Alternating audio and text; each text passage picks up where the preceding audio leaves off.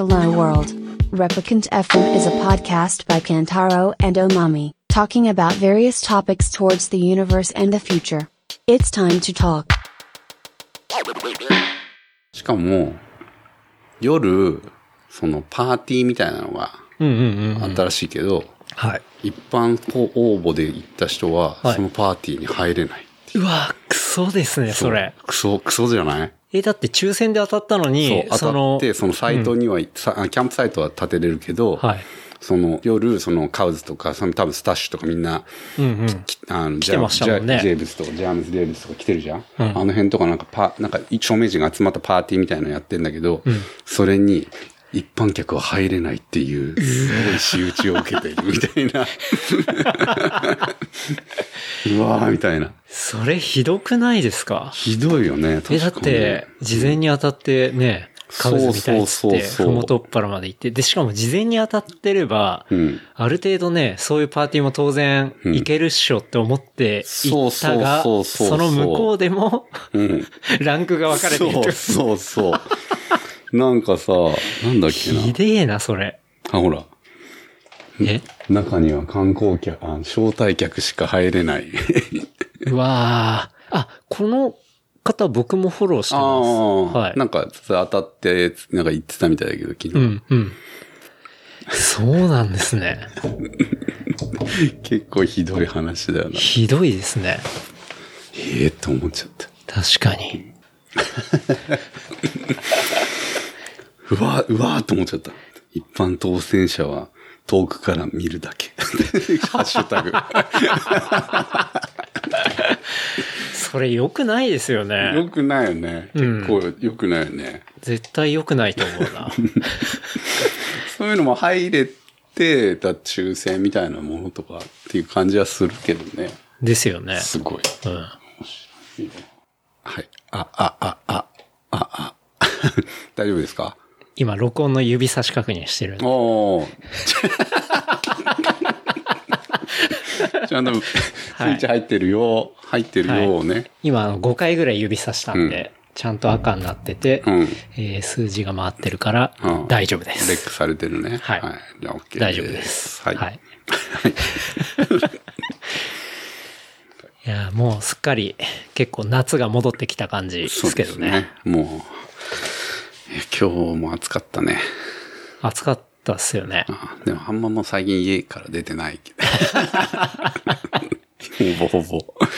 いつもクローゼットの中でそう、クローゼットの中で 体育座り。体育座りして。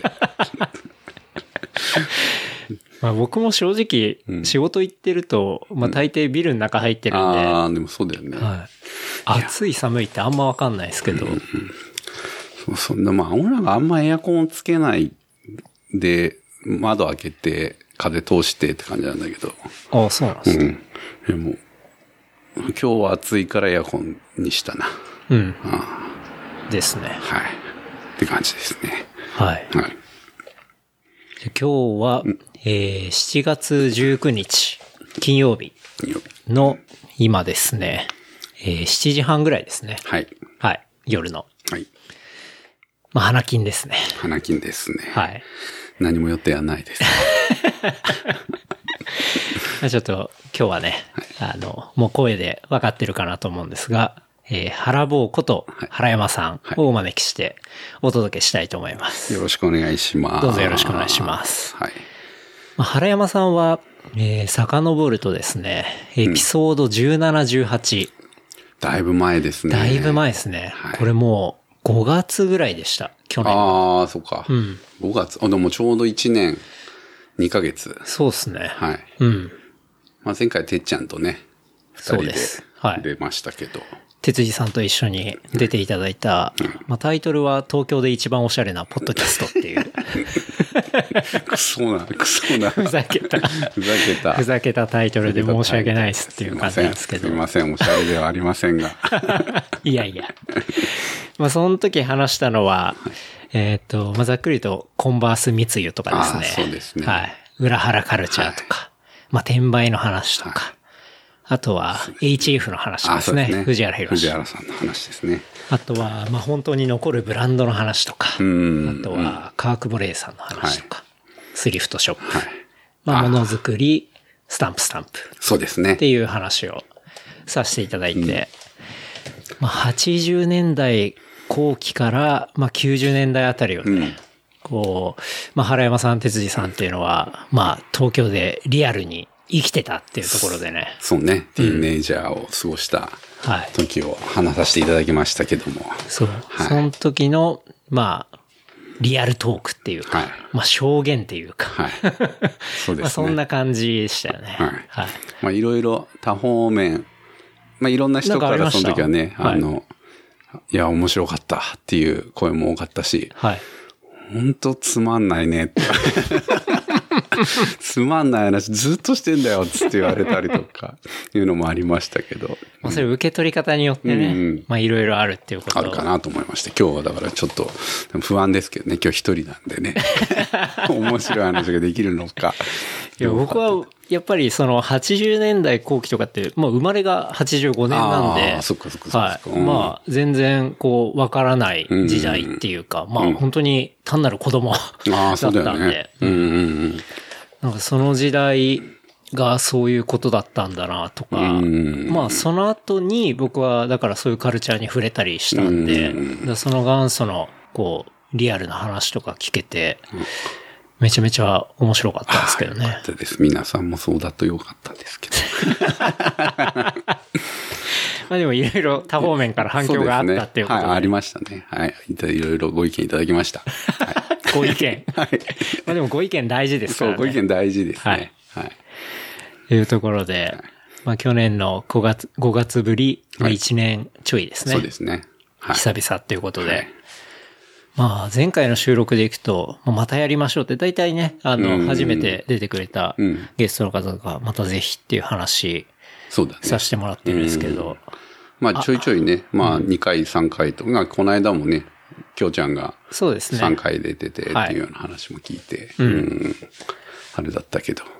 まああっという間に、こう1年以上経ってしまうっていう。そうねそうなんですよね。うん。いや、だから本当その、なんか、ね、リストみたいにちょろっと見たけど、あ、もう、1年経つとこんなにいろいろ、そうですね。ネタ的にもあるのか、みたいなはい。感じもあして、承諾させていただきましたが。はい。ありがとうございます。はい。まああの、番組的にはお久しぶりですなんですけど、まあ、家も近いんでちょいちょい会っ。てるんで、うん合っていうのもありますけど、うんうん。ですね。まあはい。久しぶりというところで、はい。まあドア玉、ちょっと一番のニュースは、うん。まあ会社辞めたっていう原山さんが、まだ、まだね、今月いっぱいはね、あの、今月いっぱい。はい、在籍っていう形ではい、やらせていただいてますけれども、あの、まあ、インスタグラムをフォローしてくれてる人なんかは、はい、うすうす感づいてるのかななんて思いながら、あの、日々更新をしてますけれども、はい。あの、平日のド昼間に、なんでこの、パーツの写真がアップしたりとか、そうですね。ちょっとニュープロジェクトはいですね。はい。の話もね、ちょっとはい。ろいね。はい。お聞かせいただければなはいというところですけど、はい。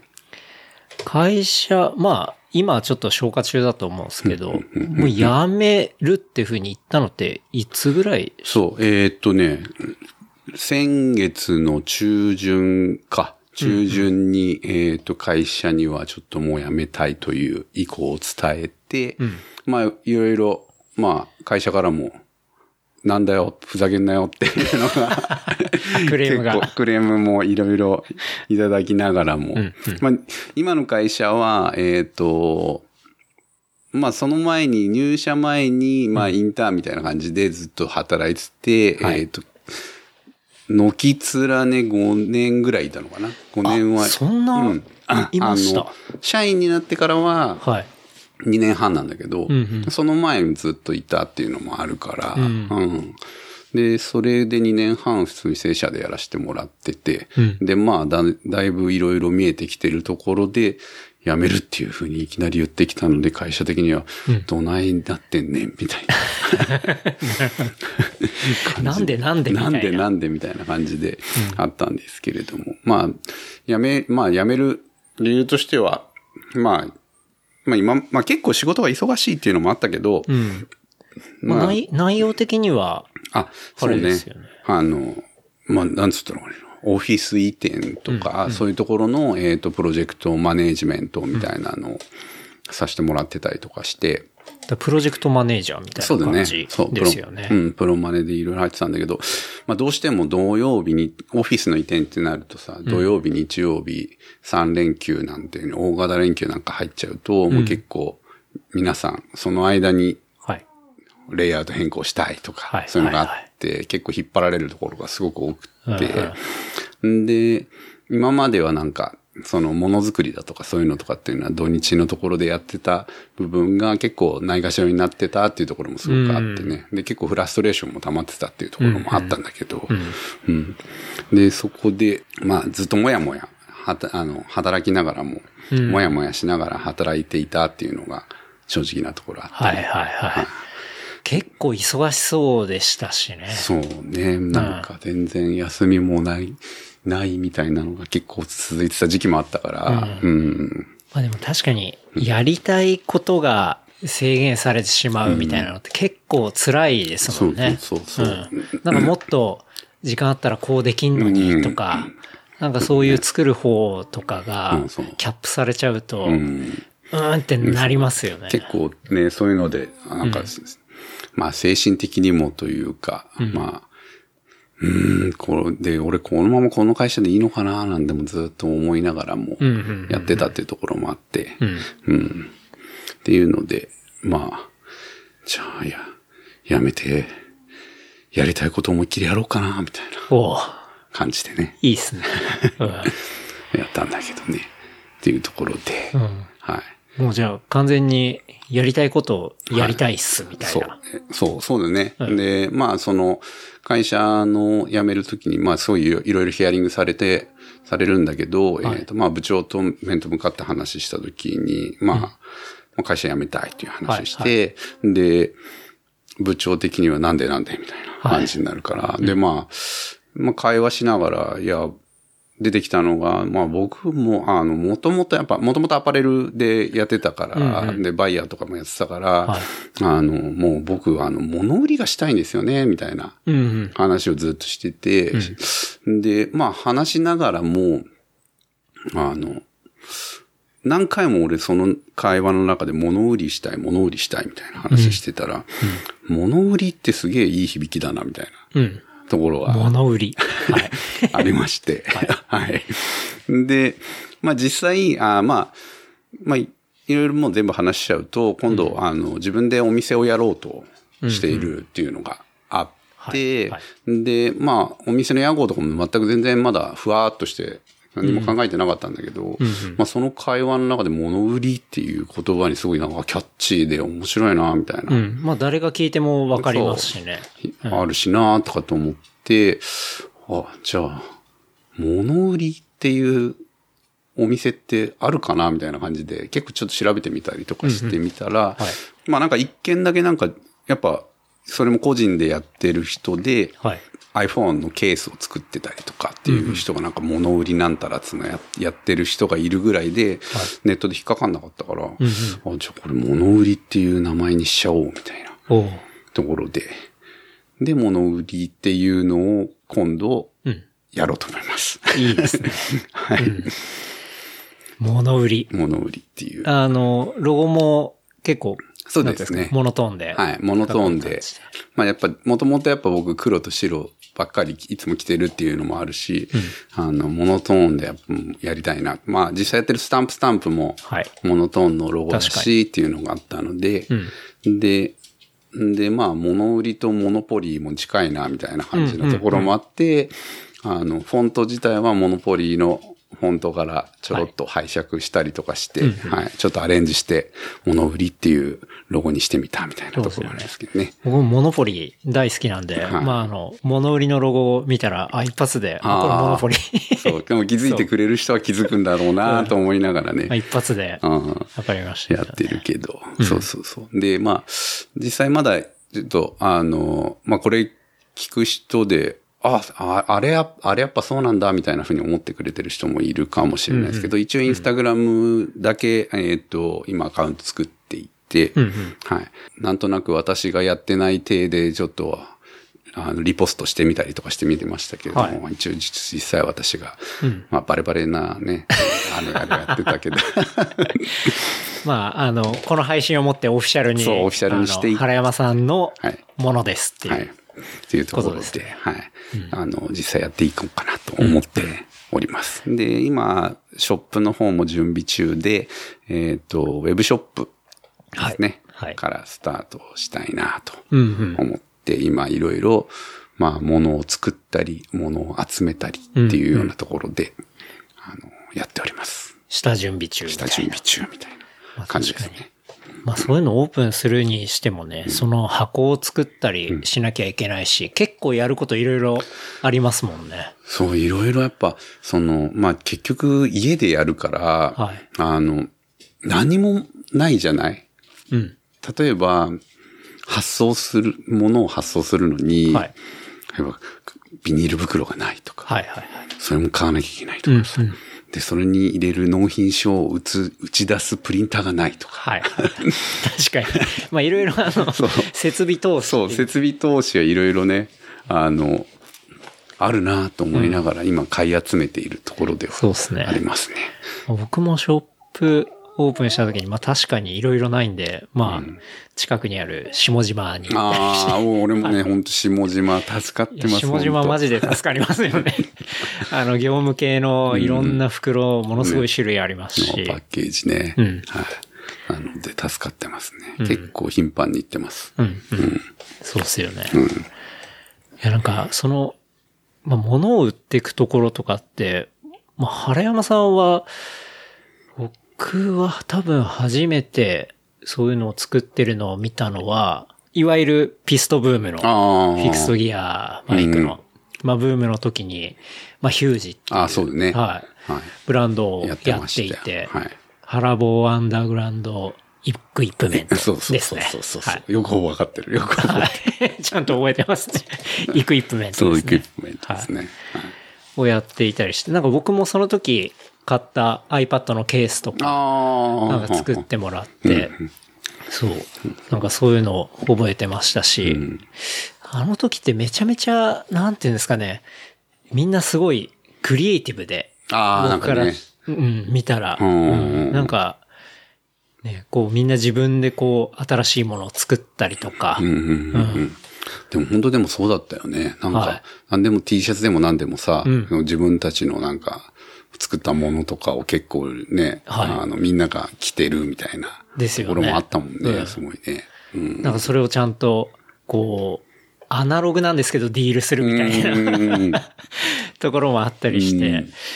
なんか、そう、そういうカルチャーって僕は全然まだ本当に、まあ20代そこそこだったりして、うんうんまあそういう上の先輩とかやってんのを見て、うんうんあのカルチャーの中で、あマジで面白いなって思って、めちゃくちゃ刺激は受けたんですけどね。でも、でもそうかもしれないね。本当に俺もそう、そう思うもん。なんか、みんな、俺も、でも、あの時、まあまあ、カバンとか作ってたけど、まあ T シャツ作ってみたりとか、いろいろやったりとかして、はで、なんか、やっぱりみんな反応よく買ってくれたりとかね、うんうん。して、別にそんな儲かるとかそういうわけじゃないけどさ、うんそうなんですよね。うん。なんか、儲かるっていうよりかは、こう、作ったものを出して、やっぱ反応もたの嬉しいし、そうそうそうそう。みたいな。そううん。あ、いい、いい、みたいなこと言ってくれたりとかするのが結構面白かったよね。そうですよね。した時期でもあったからね。うん。うんうんうんだそうそうそこから、そう、まあ刺激を受けたりはして、で、その後は、スタンプスタンプが、こう、始まっていって感じそうですよね。。で、まあ、スタンプスタンプも一旦スタンプスタンプでウェブショップとかやってみたんだけど、うん。まあ、その時はなんか、あんま結構作ってて、うんあの、ただネットショップで売っていくっていうこと自体が、はいちょっと嫌になった時もあったんだよね。あ、そうなんですうんね。。なんか、あの、顔が見えないっていうか、ああの、別になんか商売としてやってるわけじゃないから、あ。うん。あの、なんか、ひ人と、なんか、一対一でやりとりしながら、ものを作ってる方が、なんかすごい嬉しかったっていうのがあってで、すぐもうお店自体、ウェブショップ自体閉鎖して、うん。で、まあ今のそのスタイルっていうか、その、まあインスタグラムとかではい。アップしてんうん、反応あって、あの、やりとりさせてもらってるっていうのが、結構、で、ね、あの、DM でこういうのを作ってほしいっていうオーダーに対して答えてたみたいなところがあったんだけど、そうですよね。なんかもうほぼ、スタンプスタンプは、今は結なん、なんて言うんだろうな。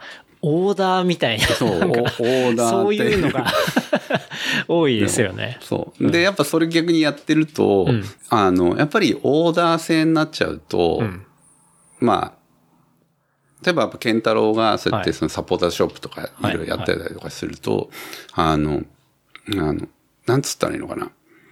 買いたいんだけど、ん。え DM とかして、なんか仲いい人じゃないと買えないんじゃないの？みたいな。まあ確かにそういう気遅れはあるでしょうね。そうそうあのショップがなくて DM だけだと。そうそうう。んうん。っていう風にやっぱりなっちゃうかなっていうのもすごくずっとやり、やりながら考え、あの、なんか感じてて、はい。で、まあコメントとかで、欲しいとは言うけど、ん。実際 DM くれたりするわけでもなく、みたいなところもあって、はい。それってやっぱ窓口がすごいすごい狭すぎちゃうのかなっていうのもあったりとかして、まあハードルは高くなりますもんね。そうそうそうそう。で、それだったらもうちょっと皆さんにも買いやすいウェブショップっていうスタイルでちゃんと物をリリースしていけたらな、みたいなところもあって、で、まあ今回お店もやるんだけど、はい。まあ、もちろんね、お店をやるっていう以上、以上というか、っていうか、まあ、ものづくりだけでやってても面白くないなっていうのもあって、で、まあ、ある程度、その物売りっていう屋号にして、はい。えっ、と、まあ、いわばセレクトのものも、うん。えっ、と、皆さんに紹介していけたらなとかっていうふうに思ったのが、今回のその物売りっていう、あの、スタンスでやらせてもらうような感じになるかなっていうところはありますね。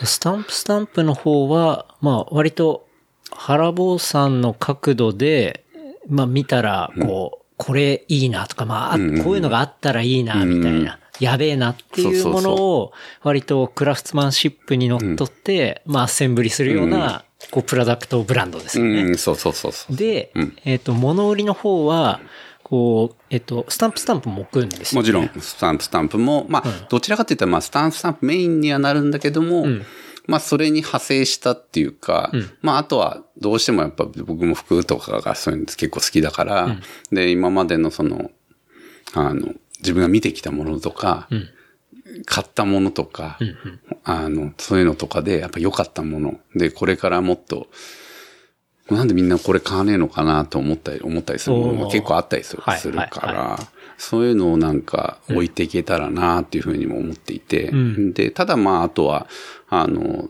ウェブショップになると、あの、まあ結局、他と同じものを置いてても、まあどこで、結局値段競争に最終的にはなっちゃうまあ、とそうなっちゃいますよね。思うから、なんかやっぱり、あの、ほ日本、うんまあ、ウェブショップ、日本のウェブショップでは売ってないようなものとかを自分なりに、えっ、と、見つけられたりとかっていうするものとかを、えっ、と、ピックアップしてん。置いていきたいなっていうのは確かに。ありますね。そうですよね。まあ他がね、普通に検索したら山ほどあるようなものだそうそうそと、結局価格競争になっちゃいまそうそうすしね。。でもまあそれをむ見つけるのがまだ難しかったりするんだけどね。いや、そこですよね。そうそうそう。で、そこでまた自分のフィーリングに合ったものっていうのをはい見つけるっていうのはなかなか難しいんだけどね。確かにうん。まあでもそこは腕の見せ所っていうか、まあ、そういうとこですよねはい。でもまあ、でもちょっとした面白いものとか、まあ、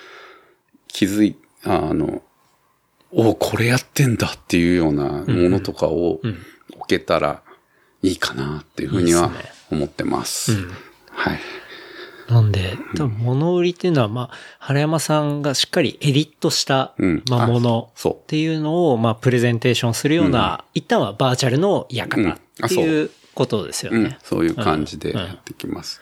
で、目標的には、リアル店舗をお、持ちたいなっていうのが、リアル店舗。はい、目標で頑張っていきたいと思うので、はいウェブショップが売れないとリアル店舗は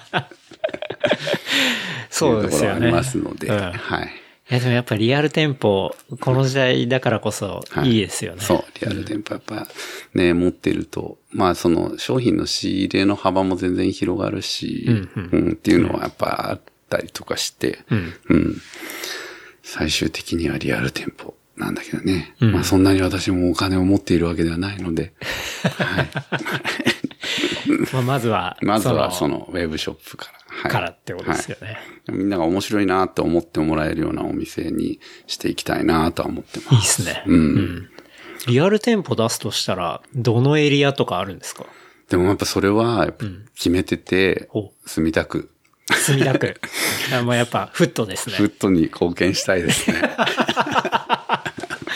いや、まあそこはやっぱそうですよね。まあ、まあ住み慣れた街っていうのもあるんだけど、まあやっぱ、住みたくって、その、例えばスカイツリーができはいてとか、例えばまあ、いわば、まあ、まあ、墨田区ではないけど、例えばね、清澄がコーヒーのエリアになったりとかして、で、蔵前も今ね、こうやって、はそういうのがだんだん流行ってきて、だんだんそれも川を越えて、お店、例えばコーヒーショップだとか、ちょっとおしゃれっぽいようなとこがちょいちょいでき始めてる中で、あの、そういう、例えばアパレルとかをやってるようなお店っていうのが全然ないっていうのもあるし、ね。確かに。うん。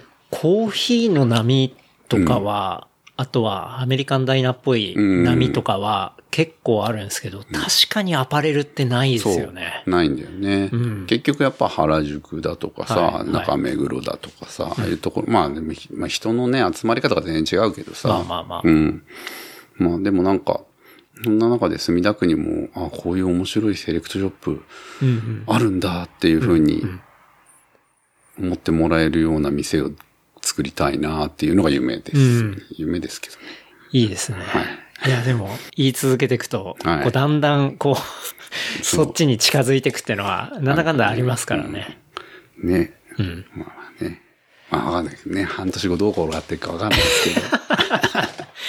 いや、でも、原山さんはね、まあ、ご実家っていうか、はいもともと家としては、えーま縫製工場的なあ、ね。そうですよね、ん。縫製工場的なところが、まあ、墨田区でやっていて、あれっていうのはもうお父さんの代からそう。ってことですか？あの、親父の代で、えっ、と、あそこに工場を開いて、うん。まあ本当スカイツリーのね、はい。足元にはい。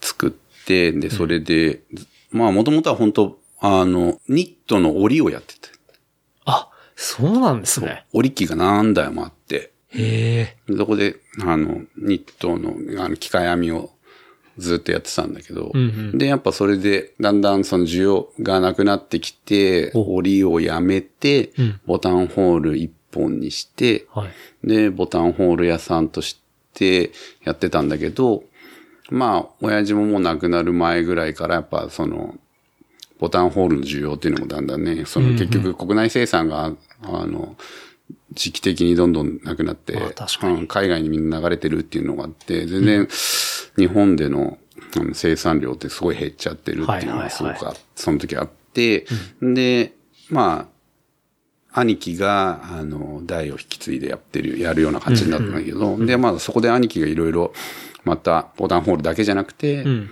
まあその、例えば本当に、海外製、海外で作ったものを日本でネームだけ付け替えるっていうようなのっていうのがすっごいやっぱ増えた時期があってで、それでそこ、あ、商売になるっつってで、そこに目つけて兄貴が、あの、それをやり始めて、で、まあネームの付け替えだとか、はい。まあそれ以外の鳩名のうちだとか、だから結構そういう、ある意味、その、海外で作ったものを東京でカスタマイズしてるっていうメーカーさんが結構増えたっていうのもあって、ああ、そうなんうですね。ん。で結構それを見てた、もちろん俺も見てるから、うん発想の転換としては、これ個人でやってても面白いなっていうのはすごくあって、うんうん。で、だから結構俺既製品をはいカスタマイズ、再構築するのが結構好きなっていうのも、あそこで繋がってるわけなんですかそうそうそう、そういうのも、あ、あるなっていうふうに、あ、こういうやり方あるなっていうふうに思ってね。なるほど。そうそうそう。確かに原山さん、こうね、もともとあるやつに、こう、ファスナーつけたりつけたりとか、もともとある、例えば、まあ、バックパックのハーネスとかを入れて、で、あの、ミルスペックのメッシュでバックパック、うん。デイパック作ったりとか、もう僕も、あの、買わせていただきましたけどあれめちゃめちゃ良くてとか、まあそういうものは割とその実家のやつからそういうのを見てるっていうのもあるし、まあ、まあ再構築ってやっぱ面白いなっていうふうに、なんかもともとあるものぶああの、はい。ぶっ壊して、ん。また違うものにするっていうのはすごい面白いなっていう。だから今後もだから、そのスタンプスタンプでは、あの、カバンとか普通に作るっていうことももちろんやるけど、なんかそういう、あの、なんつったらいいのかな、再構築をしてはいものを作るっていうこともやっていきたいなっていうのはすごく思ってるなっていうところがありますね面。白いですね。再構築の、でもベースはやっぱり必要ですからね。そうそうそう。で、ベースはもちろん仕入れなきゃいけないっていうのもあったりとかして、で、まあ、ベースがあるものをぶっ壊すっつうのもなかなか結構大変だったりするのよね。バラすのだけでめちゃめちゃ大変じゃないそうですか。そう、大変だったりするから。うんうんだでもそこがやっぱ個人でやった、本当に、あの、あの、この間のミリスペックのバッグ作った時も、はい皆さん言ってくれたのは、これ、これをなんかわざわざやるうん。のは、やっぱこういうガレージブランドじゃないけど、はい。ところがやるからこそっていうのを言ってくれたりとかあったので、うんうん。でもまあそうだなというふうに、こんなめんどくさいこと普通に企業で生産でやらないでしょうっていうの確かにがあると思うので、そういうのをちょっとちょいちょいやれてたら面白いかなっていうふうには思ってますね。でその普通の、まあ、一般メーカーができない部分っていうところが、うんまあ、原山さんのあれだからできるし、うんでそこに、こう、アングルとしては、当然原山さんが、まあ、培ってきた、うんまあ、そういうアングルが入ってくるから、まあ、結構面白いし、かなってことですよね。ね、うん思いますけど。すごいですね。だから、原山さんのその実家のって、まあ、お父さんがやったってことは、1950年代とか。多分そう、それぐそれぐらいらいじゃねえかな。ですかね。うん、親父が多分30代ぐらいで、うん。藤岡からこっち出てきてやってるような感じだから。はい。うん。50年代そこ始まって、うん。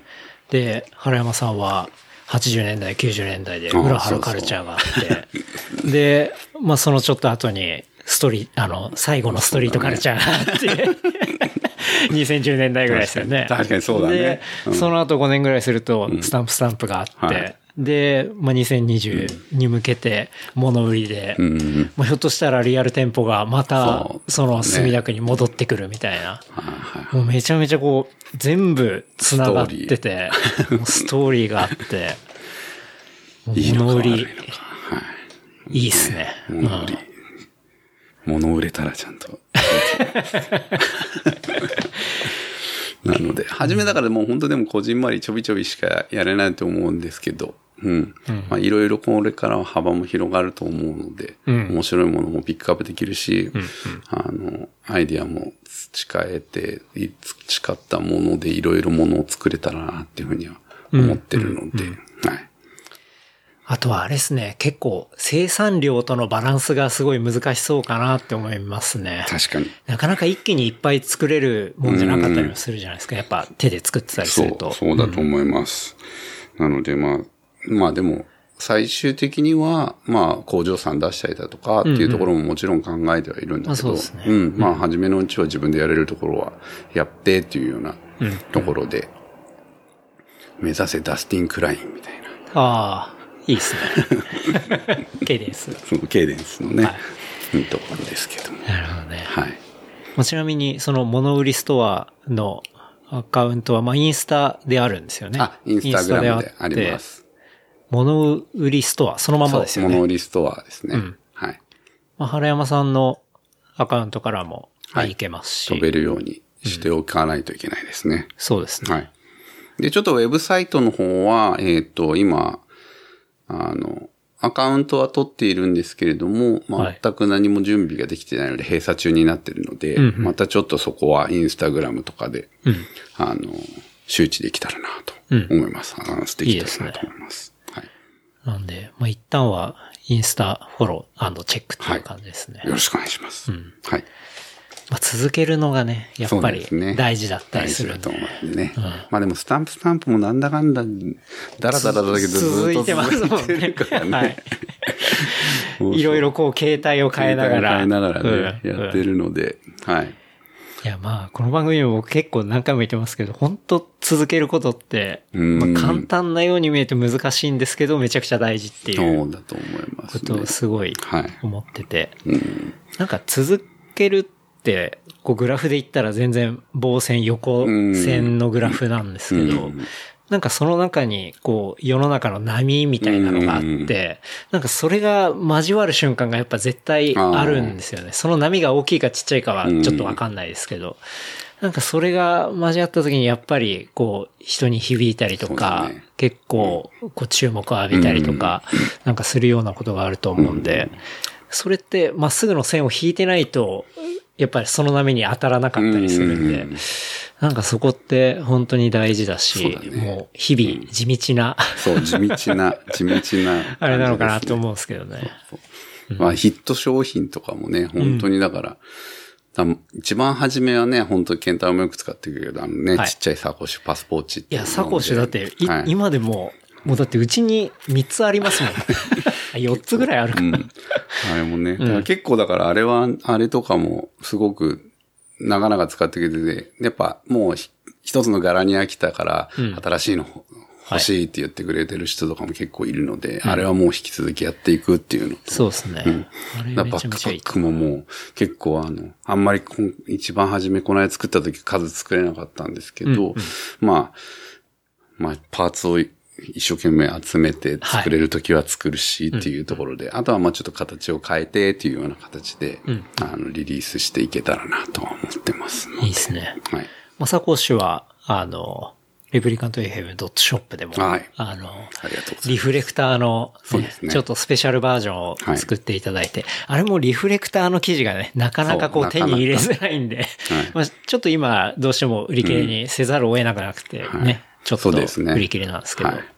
まあちょっとあれもちょっと今、いろいろ仕込み中ですのおで、あの、いいですね。はい。はいファブファブリック含めて、はい。っていうところもありますので、はい。いや、めちゃめちゃ楽しみですね。はい。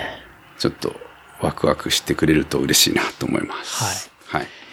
まあ、ちょっともろもろリンクはまたショーノートに貼らせていただくので、ぜひ、あの、原山さんのニュープロジェクト、チェックとよろしくお願いしいうます。感じですね。はい。物売りストア。はいはい。なんか宣伝みたいな形ですいません。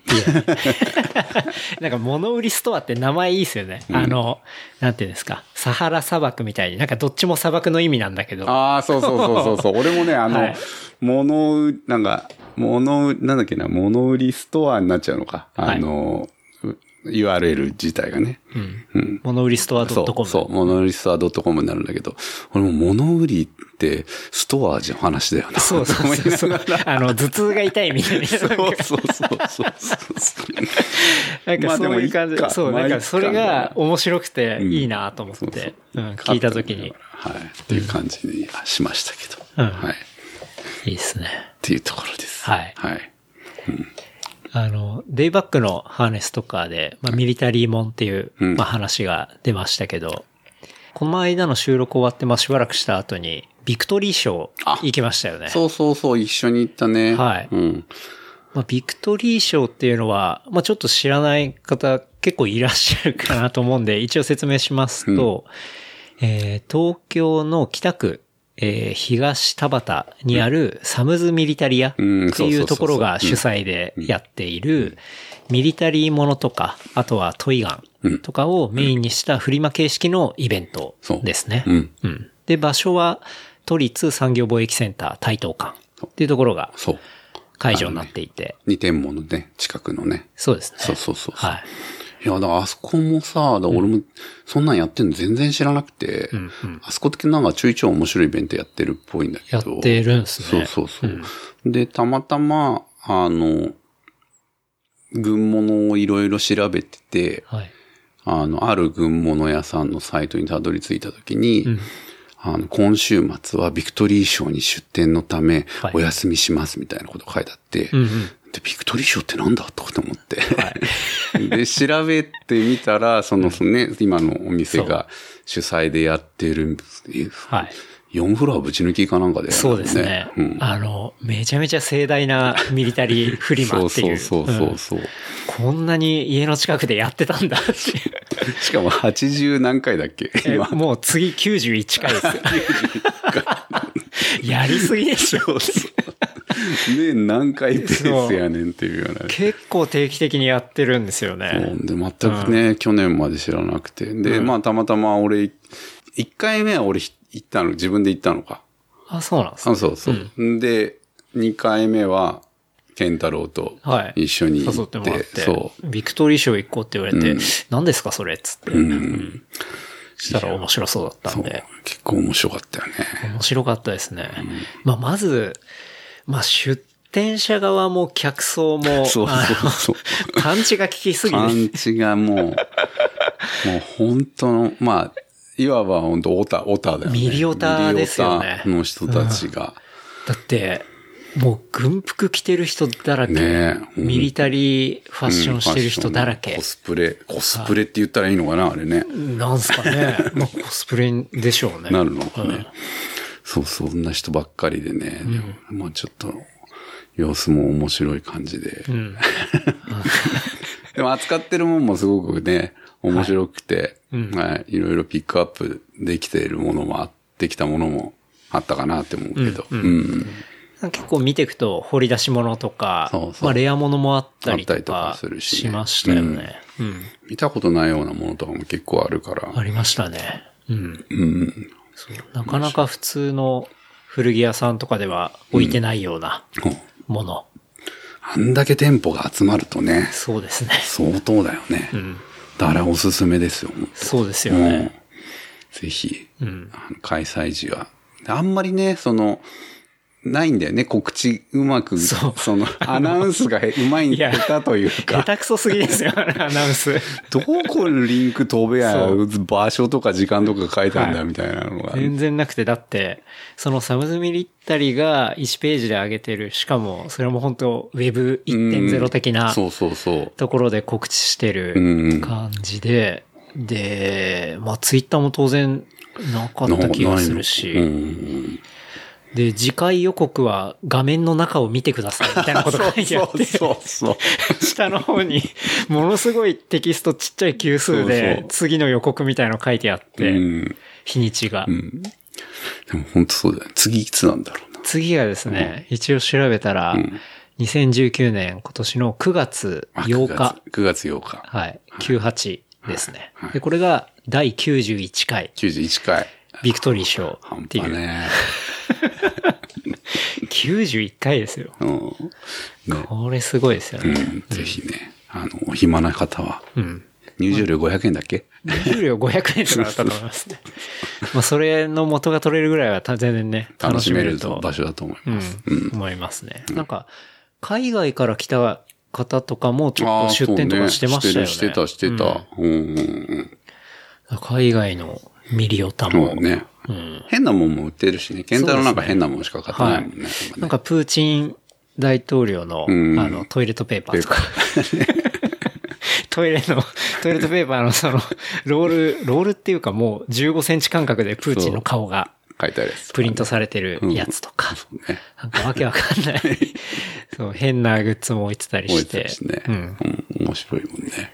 なんかトレーニング用の銃のああ、そうだね。同じ、あの、重重さのね。うんね緑のガンとか置いてたりとか。あんまね、だから、あんま、まあ、軍物屋にあんまり行かないけど、ちょっと興味がある人は行ってみると、すげえぶっ飛ぶし、面白いと思うね。そうですね。はいうん。あとあれだ、僕、あれ買いましたね。ブラスターガンのああ、そうだね。水鉄砲。はい。あれの、なん、ブレードランナーの。は生産者なのかよくわかんないけど。い。何にもタグがついてなくて大量にそれがあるっていう。そうそうそう。そう。そうだね。俺も買ったもんね、それね。うん。あれもうとっくに売り切れで、んアマゾンとかでは結構プレネとかついてたやつが、はい。もう1000円とか、ねわけわかんない値段で売ってたりしたんで、そうだよね。なんかそういうちょっとミリタリーオーパーツ的なそうそうそう。ものがあるよね。いっぱいあるかもしれない感じですね。はい。まあ確かにあれ本当面白い。また次回も機会があれば行きたいですね。行きたいですね。うん。確かに。話変わりますが、はい。原山さん最近ダイエットをあ、そうなんです。ずっと。えっ、と、まあだから、前の会、あ、今の会社の、えっ、と、まあ健康診断が毎年6月うん。にあるんですけど、大体ね、あの、たその、健康診断の時には結構一番いい体重にしたいみたいな。そのタイミングだけそうそのタイミングだけ。っていうなんか、あの、はいあんまりあれなんだけど、それで夏休み終了間際に絵日記書き上げる小学生みたいな。で、まあでも、いまあちょっと太りすぎてるなっていうのがあったんで、一気に、まあ毎回僕のダイエットは、あの、1ヶ月集中型、1ヶ月から2ヶ月で集中型で、はい。あの、節制をするっていうはい。ダイエット方法でうん。やってるんですけど、それまた1ヶ月かけて元戻っちゃう感じなんじゃないですか？1ヶ月かけて、えっ、と、その理想体重まで落として、1年かけて前の体重に戻るみたいな。その波を繰り返してその波を繰り返しているっていうね。本当まあ今回は食事制限だけでやってましたけれども。んはい、特に運動せずですか？まあ、あの、たまに走る練習はしてました。走るんですね。走るんですけどね。走る練習。でも大体あの、ストラバだっけ、はいのバ、あの、結果、あ終わるとさ、うんバーって出るじゃん。はい。あの、夕方のウォーキングって出ちゃうね。あ、走るって認識されてないってこと？ですかそうそうそれだいぶ失礼な感じですね。そうです。まあ失礼だ。あいつも、あいつも俺ウォーキングなんだこれって思いながら。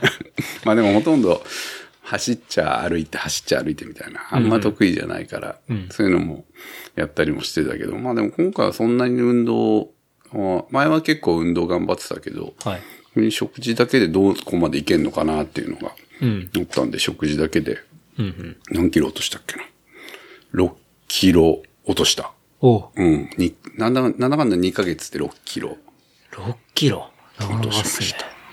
としましたが、でもまたね、ちょっと、この間から少し戻ってきてるかなっていうところがあるあれもう健康診断はそしたらもうて終わって、バッチリ、もう去年の体重と 変わらずなぐらいで。何も言われずクリアしましたね。あはい。それ続けてこうみたいなのないですか？やっぱね、ご飯が好きなのよ。お米が好きなのよ。ついご飯つい食べちゃうね。からね、そう。ご飯ばっか食べてるって言われちゃうからね。ご飯の話で言ったら、原山さんこの間というか、もう本当あつい先週ぐらいまで、そう。そうですね。はい。バンコクはい。バンコにク5日間、えっ、と、3連休の最終日まではい。行ってきましたが、うんうん。とにかく食べて、食べて、食べて、食べて。はい。本当に、まあ、あの、まあ、5日間しかないから、はい。あの、いつもだとその、まあ、プーケットだとか、ちょっと離島行こうとかうんうん、いう話が出るんだけど、えっ、と、まあ、今回は、あの、まあ、ちょっと、いろいろ、まあ、物売りの関係で商品ピックアップとかもしたいなっていうところもあったりとかして、えっ、と、バンコクだけにしようっていう感じになって、で、バンコクだけだと何するっつって観光ももう、ある程度、もう全部見ちゃってるっていうところが、もう、まあ、もう何回目ですか？タイね、なんだかんだもう、4、5回目？ああ。うん。まあ、そしたらもうバンコクの中で言ったら、中でさ、なんかもう何を見るってね、寺も同じような寺でしょ、みたいないところもあったので、まあ別に見ないでいっかで、でまあもう決めて、もうだから、とにかくバンコク行って、はい。プールのある、ちょっといいホテル泊まって、うん。まあそれでも全然安い、75%オフのとこ泊まったけどね。はいはいうん、でもうそれで午前中はプール入って、で、出て、街出てご飯食べて、まあショッピングモール回ってとかっていうような感じで過ごしてましたけども。なるほど。なんか美味しいご飯とか、すごいいっぱい写真上がってたんそう、で。インスタグラム見てくれてる人は結構あれですけども、あの、今回一番うまかった、うまかったっていうか、やっぱ感、良かったのは、はい。ホテルのすぐそばの、ん。まあ、なん、なんとか市場みたいなとこであるんだけど、ちょっとあの離れてるね、サイアムとか、はい。中心地からはちょっと離れたところにホテルだったんだけど、ホテルのそばでそういうなんか、市場みたいなのがあって、ちょうどぐるぐるっと回っていったら、んパッタイの専門、屋台、屋台じゃないのよ。屋パッタイ。の、はい。えっ、と、お店？パッタイオンリーの、パッタイ専門店ってそうそう。お店があって、はい。あ、珍しいなと思って。うん。で、で、じゃあ、まあ、その時に、パッタイ食べたいなと思って、うん。Google で、Google マップで、ホホテルの近所にパッタイで検索したら、はいパッタイの屋台って感じで出てきて、うんうん。店の名前とかなくて、ん。で、おつっつって見たら、すげえうまそうで、うん。で、そこに行って、行ったら、本当にパッタイとオムレツはやってた。おう。うん、だけやってて。んで、まあ、店、店先で注文して中のテーブルで食うみたいな感じなんだけど、で、店先にさ、貝とかさ、うん。エビとかさ、ん。あの氷の上にバーって乗っかってて、はいはい。で、そっからまずピックして、これとこれ入れてってやると、もう、その入り口のところに丸いすごい鉄板あって、はいそこでもうなんか長いヘラでバンシュバシ作作ってて。ここ結構マジ本格的だとかと思って、で食ったら食ったでめちゃくちゃうまくて。ここはやべえと思って。うん。で、でもその Google マップのその写真あるじゃん。そのありますねその店の写真みたいな。だいたいまあ検索すると、イメージ出てきますそう、イメージ出てくるじゃん。そのイメージ見てても、あの、食い終わった皿と、なんで？そう、なんかしなきゃ食い終わった皿と、はい。その、まあ、焼いてる、その鉄板みたいなの映ってたかな。あと店内の一応席の感じが出て映ってるだけで、はいはい。パッタイのものが見れない画像。パッタイ専門店なのに？その、いや、あの、Google の写真とかってそ、うこう、ローカルガイドが、あの、そうそう人がそうそう上げるじゃないですか。撮ってさ、そこにアップしてるじゃん。うんで、それにさ、パッタイが映ってないんだよ、一枚も。だ俺どうなのかなとかと思いながら。いや、それどうなのかな？てか、そうよく行きましたね、それで。半信半疑。でも、もう店の先見た瞬間に、これはいけるとかと思って、行って食ったらめちゃくちゃうまくてさ、ああ、それいいですね。結構今まで食ったパッ、パッタイってさ、結構さ、やっぱ屋台飯だからさ、はい。そんなになんか注目しないじゃない？まあそうですね。普通に食べて、まあこれだよねっていう。そうそうそうそう。大体みんな同じ、うん同じなんだけど。まあでもね、これだよね感はあるんだよ。あるんだけど、まあすごくうまく感じちゃってさ。へえ。で、40バーツかな。うん。うん。だから、120円ぐらい20円ぐらいですよね。うん3倍で、結構大きい、大きく出てきてさ、ここ最高だ、つって。へえ。え、専門店ってちゃんと屋台じゃなくて身構えてそう、るのに身構えてんのにパッ一タイだけな食、の100、しかも120円ぐらいそうそうそう、40バーツ。へでないんか海鮮のなんか、いっぱい入ってるやつは60バーツだったりするけど、あはいはいでもそれでもマックス、マックス60バーツだから。安い。じゃあ、割ともう本当に現地の人向けのお店ってことですね。うん。だから、観光客なんか誰もいなくて、はい。で、みんなもう、あの、バイクで会社、あどっか仕事終わって帰ってきてる人が、バイクでバーって現チャリで来て、ちゃ注文して持って帰る人みたいな。そんなのが結構なんか、4、5人、ま、あの、焼き上がるの待ってる。店先でね、中入らずね。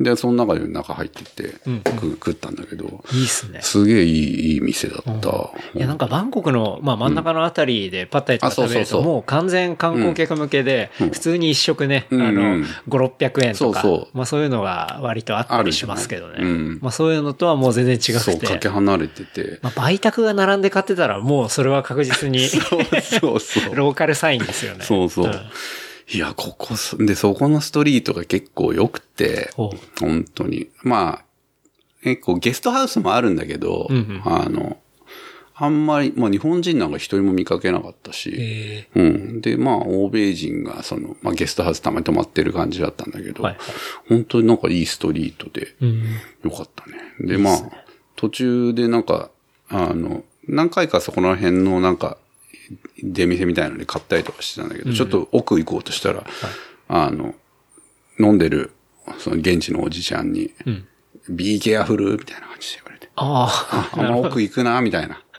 あ、あ、ちょっと危ない。ちょっと危ない、危ないらしく、あ、オッケーオッケーな、つって。はいもうでも優しい、優しいおじさんいたと思って。うん。っていう感じだったけど。で、そこのとこと、結構なんか、ちゃん、日本人が珍しいのかわかんないけど、顔覚えてて、えーうん。2回ぐらい、そこら辺のお店で買い物してったんだ、しに行ったんだけど、2回目には、あまた来たみたいな。え結構彼女は豆乳が好きだから、屋台の、豆乳、おばあちゃんが豆乳売ってんだけど、朝。そこの豆乳のおばあちゃんに、あの、あ今日は売り切れちゃったみたいな感じで言われたりとかしてて。はいはいはい。やっぱ朝早く行かなきゃダメだとかつって やってたけどね。ええうん、でもすごいその、いい場所ですね。いい場所でしたね。もう5回目にして、初めて行った感じですもんね、うんそこの場所。パッタイもね、本当昔は、その、カオさんが今のカオさんみたいになる前うんうん。の本当に、時には、いいパッタイ屋さんあったんだけど、はいそれももうなくなっちゃってて、うん行ってないんだけどね。あ、なるほどね。そうそうそうそう。まあ、その場所とかって、まあ、インスタ見たらわかる感じですか？俺、多分ジオタグつけ、つけれてないよね。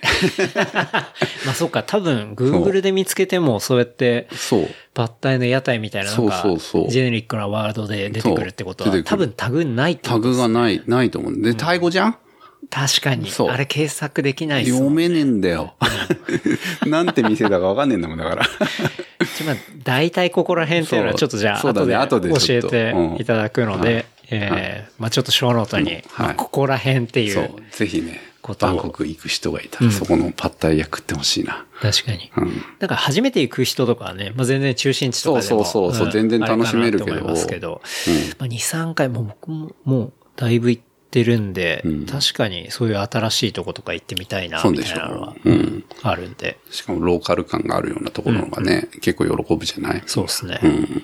いいですね。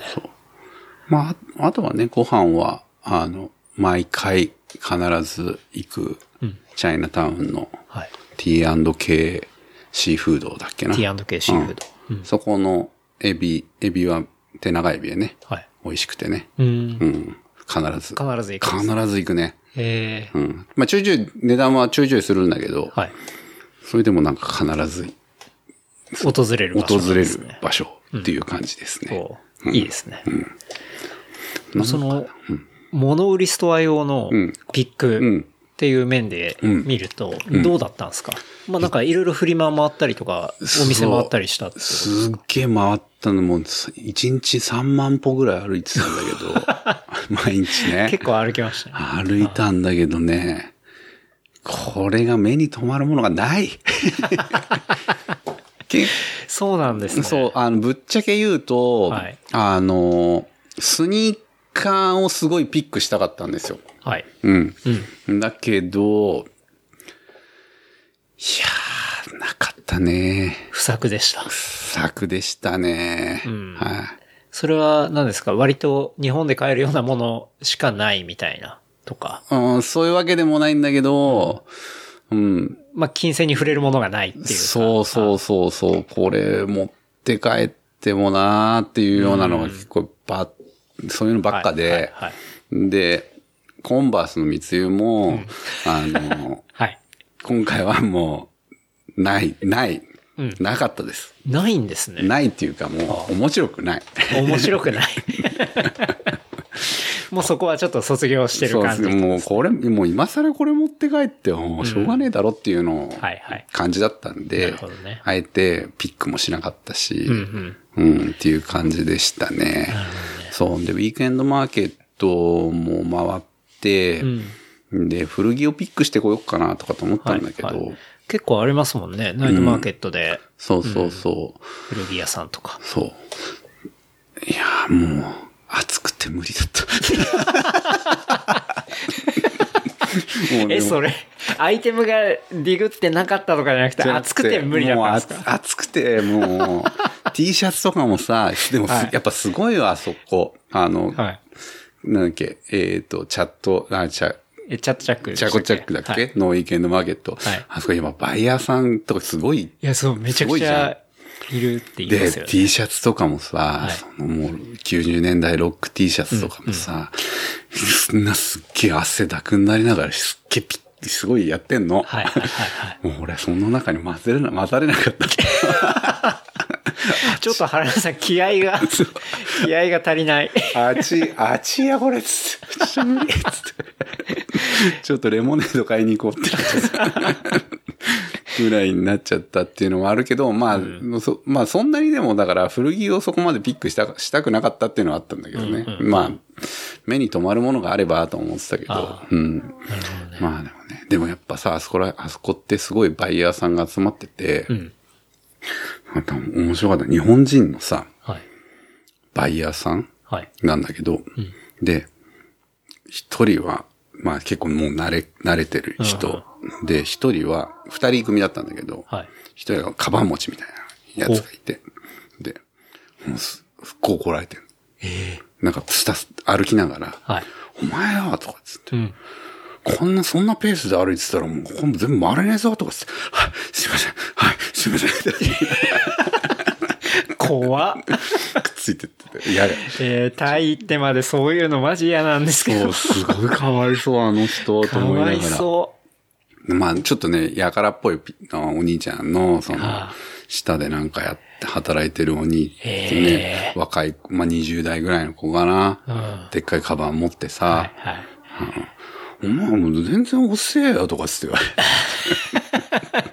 なんかせっかくね、あの、海外帰ってあの、行けると思って20代ピチピチで、そうそうそうそうあのね、なんか出張で行くんだよ多分行く前は友達とかに話してたと思いますよ。タイちょっと買い付け行ってくるわ、みたいな感じで行ったら、もう怒鳴られ続けるって。しかもクソ暑い中。そう、くっさ、もう汗だくでさ、かわいそうだなと思いながらかさ、わいそすぎるな、それ。うん。んなも回れねえぞ、いもう、広いんだからな、とか。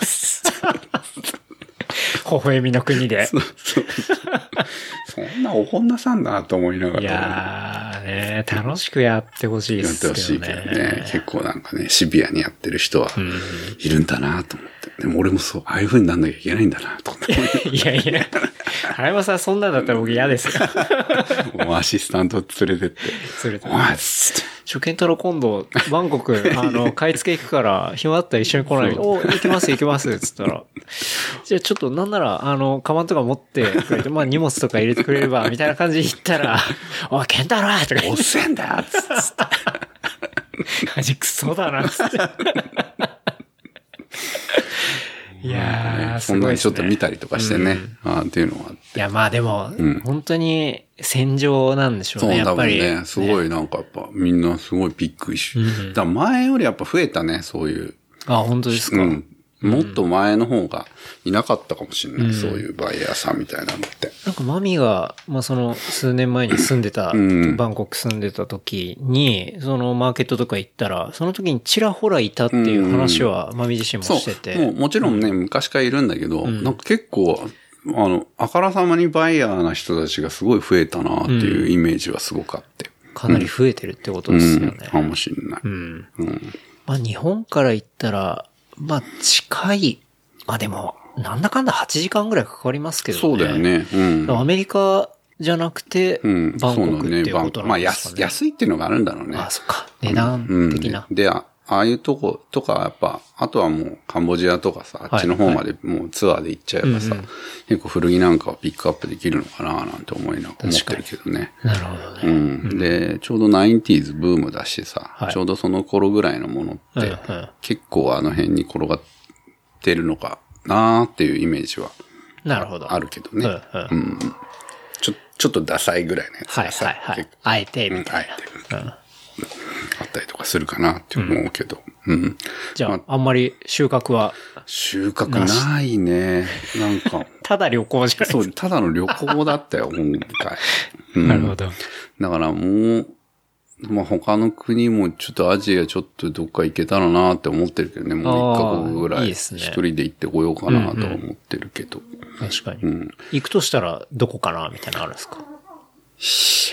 まあでもね、けあとは、まあその、なんつうのかな。韓国なんかはさ、その別にスニーカーとかじゃなくても、あの、ウェアとかでさ、おはいその OEM のものとか、そのベースになるものとか結構安く売ってたりとかするから、そういうのをピックアップして、カスタマイズしてっていう風にもやってもいいかななんて思ってるけどね。なるほどでもまあ本当はね、やっぱアメリカぐるぐる回りたいですよね。うん。はい。原山さん、アメリカ大好きですし大好きですし、行ってみたいけどね。ハワイも大好きですし。でもスリフトショップぐるぐる回るのもね。あの、なんだっけ？えっ、と。スリフト。え、チャンネル？そう。はい そうそう。地図。辛そうじゃん。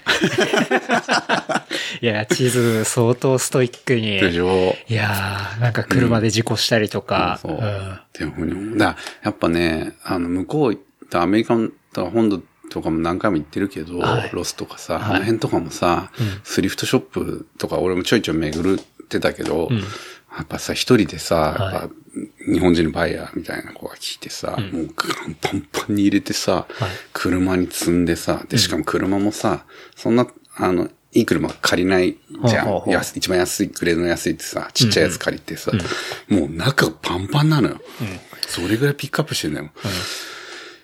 すげえなと思うもんね。他人事。でもやっぱさ、それはその古着屋さんだからさ。あまあ確かにそうそうそうそう。そ俺そんな古着屋さんっていう感じではない。やりたいとは思ってないから。そうっすねあれだけど。まあでもそういう、まあ、集めたいスニーカーなんかやっぱね、今で言うと2015年とか14年とか、あの辺ぐらいに出てた、もう型落ちの、はい。まあ、あんまりぐじゃぐじゃ言えない、言わないけど。あの辺のものとかね ねはいピックしたいなと思うけど、そうなるとやっぱちょっとね、喋れたショッピングモールとかね、うん。なんかそういうところに、スポーツ屋行かないさんとかに、とですね。ディグリに。そう、ディグリに行かないと、なかなか出てこないよななんて思いながらね。なるほど。うん。だからまあ、そんなにだからバイイングっていう感覚で行ったことがないからさ、うんうん。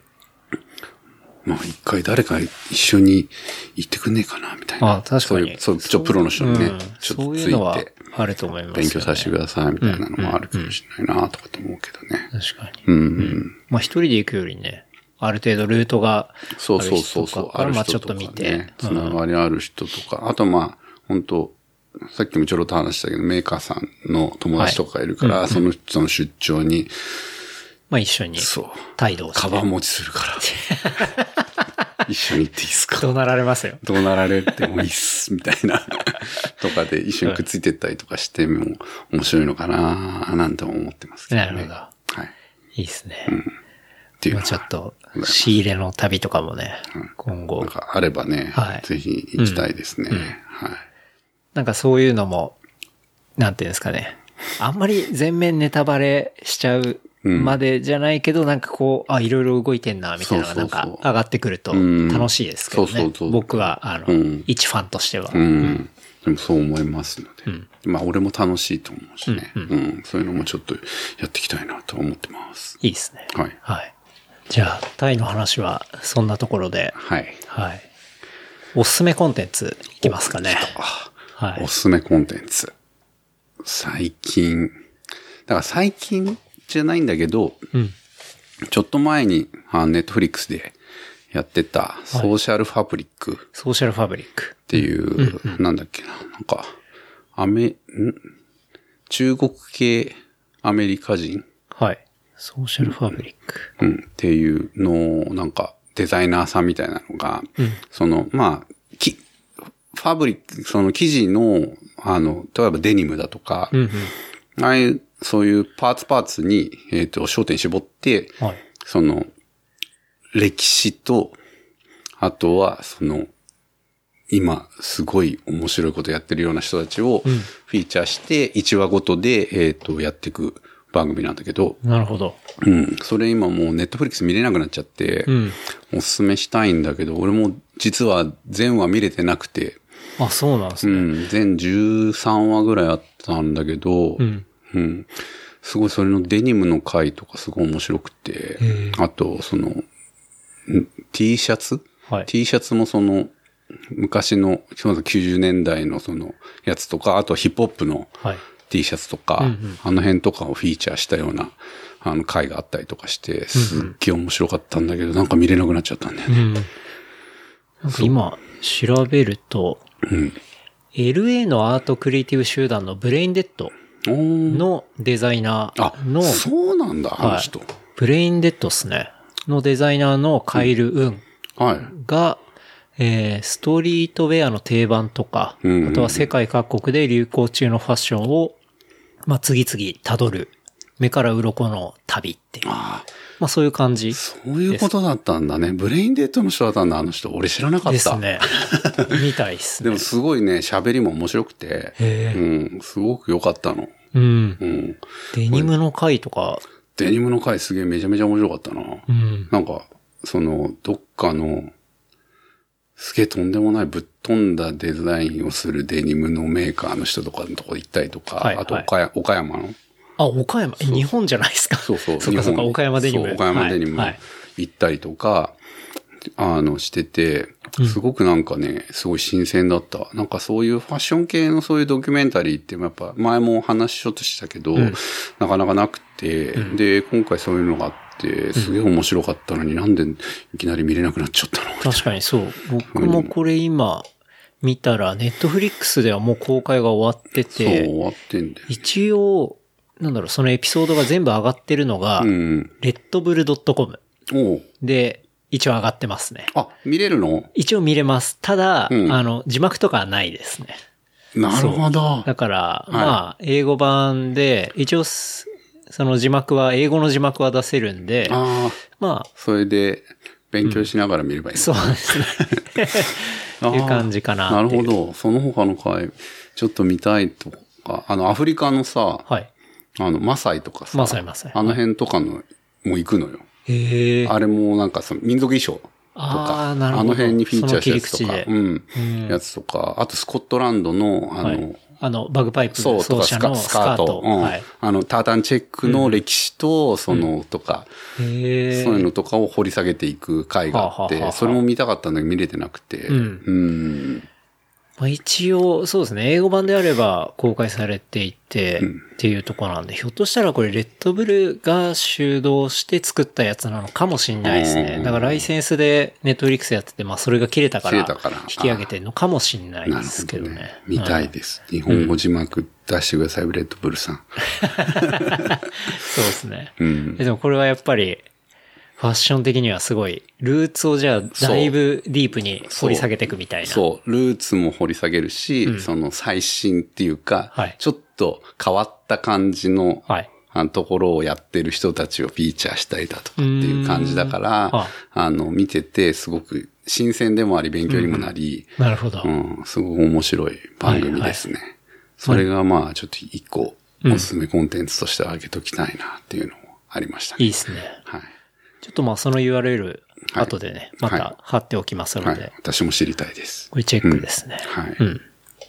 あとは、なんかあるかな。あとは、まあでも、ストレンジャーシングス。そう、ベタベタなんだけど、実はストレンジャーシングス、まあ、一番初めに始まった時に、えっ、と、見始めて、2話ぐらいで、はあ、こういう、こういう切り口か、みたいな。うんその、なんつうのかな。地球外生命体なのかよくわかんないけどさ。うんなんかよく、ええつ、あ、俺見たかったのそういうんじゃないみたいな風に思っちゃって。僕まだ全く見てないんですよね。うんなんか、一応見ると、アメリカのまあ SF ホラー、テレビドラマシリーズで、ネットフリックスで見れるうんうんってやつですよね。そうそう。だから、それでやめてたんだけど、で、こん今回その3はい。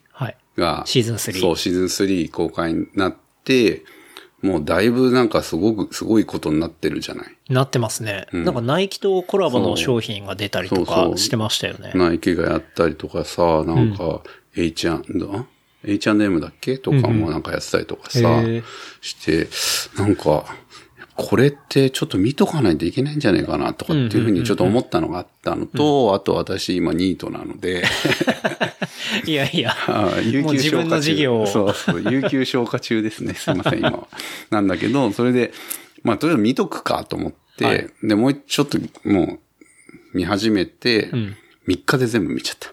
え、そんな面白かったってことですか？あの、やっぱりね、ずるいよね、あの、ずるいネットフリックスのさ、あの、ドラマのさ、はいきやり口っていうかさ、やり口。え、もう次々 ビンジウォッチしたくなる感じですよね。そうそうそうもう次の回見ないともう、っていうの。いやもう最近のドラマってみんなそうじゃないですか。そうなんだよねもなんかあの、視聴者をもてあそぶじゃないですけど、うんそうそうもうつなげてつなげて。だから本当だから、ぶっちゃけ夜、だいたい9時ぐらいから見始めて、うん。気づくと4時とか？めっちゃ見てるじゃないですか。めっちゃ見ちゃいましたね。で、もうす、もうシーズン3も全部見ちゃい、見終わっちゃって。おはい。よかったですか？でも。あ、でも、うん。流行るな。こりゃ流行るよって。思っちゃった。結構当時のファッションだったりとか、そうそうそうそうまあ、当時の、こう、電化製品だったりだとか、まあそういうのがかなり出てくるうそうカルチャー的にもそういうなんか、今の感じにドハマりなところがやっぱあったりとかして、なるほど。で、曲、かかる曲とかもさ、本当にさ、当時の当時のさ、80年代のさ、うんうん。そう、とかがバンバンかかるしさ、うんっていうのもあるので、まあ、見ちゃったね。うん。ちょっと、い悔しいけど、面白かったっす。悔しいんだ。悔しいけど、面白かったっすへね。あれで、その、ナイキとかもスニーカーを出したりとかするのも、コルテツとかそうそう出してまそうしたよねそうそうそう、うんあれもわかるなって思っちゃったもんね。あれ見た後、欲しいなとかなっちゃう感じですか？まあ多分欲しい人は欲しくなっちゃうんじゃない？あれは。うん、なっちゃうと思う。へえ。2D な。でもね、な話的にはやっぱり、んその、と当時やっぱハマってた、俺らがハマってたようなグーニーズだとか、うんうん。スタンドバイミーだとか、はいはいあの辺とかの、なんか、その少年たちの冒険する感じがもうギュッ、ギュッとしちゃってる感じだよね。そこら辺のエッセンスをもう、オマージュみたいなオマー。ジュみたいなところもあって、もうギュッとしちゃってるから、はいはいありゃあもう面白いって言っちゃうよ。参りましたっていう。参りましたって感じでしたね。はい。結構なんだかんだやっぱ。ええちょっとまだ見てないんで、まだシーズン3だったら全然挽回できるんで。なんかでもさ、話的には、なんかシーズン4でラストがどうこうなんつって、ああ、そうなんですか。ちょろっとなんか書いてあった気がするけど、いやー、これだけ言ってたら続けるんじゃないかなって思いますけどね。どうなんだろう。でもまあ話、なんか話の展開的にはもうネタねえんじゃねえのって思っちゃうもんね。あそういうことですそうそうそうあそう、いうあ、なんか、やり方として。なるほどねうん。まあでもダラダラやらない方が、やっぱりいいまあ確かに。感じはするけどね。うんうんはい。まあちょっとストレンジャーシングス。シングルス、悔しいけどよかったです。まあまだハマってる感あるんだけどお、すすめですね。うん、おすすめですね。僕はあの、まあ、原山さんとこの、なんだろう、収録をセッティングさせてもらうときに、まあ、こんな話とかありますかね、みたいなやりとりの時に、アジズの、あ、出た。アジズアンサリの、見た。見ましたね。アジズアンサリの、まあ、放題はアジズアンサリの今をぶった切りっていう、そうそうクソみたいな放題がついてるんですけど、あの、元々のタイトルアジズアンサリ、うん。えーライトナウっていう、まあ、ネットフリックスで出ているスタンドアップの、うん。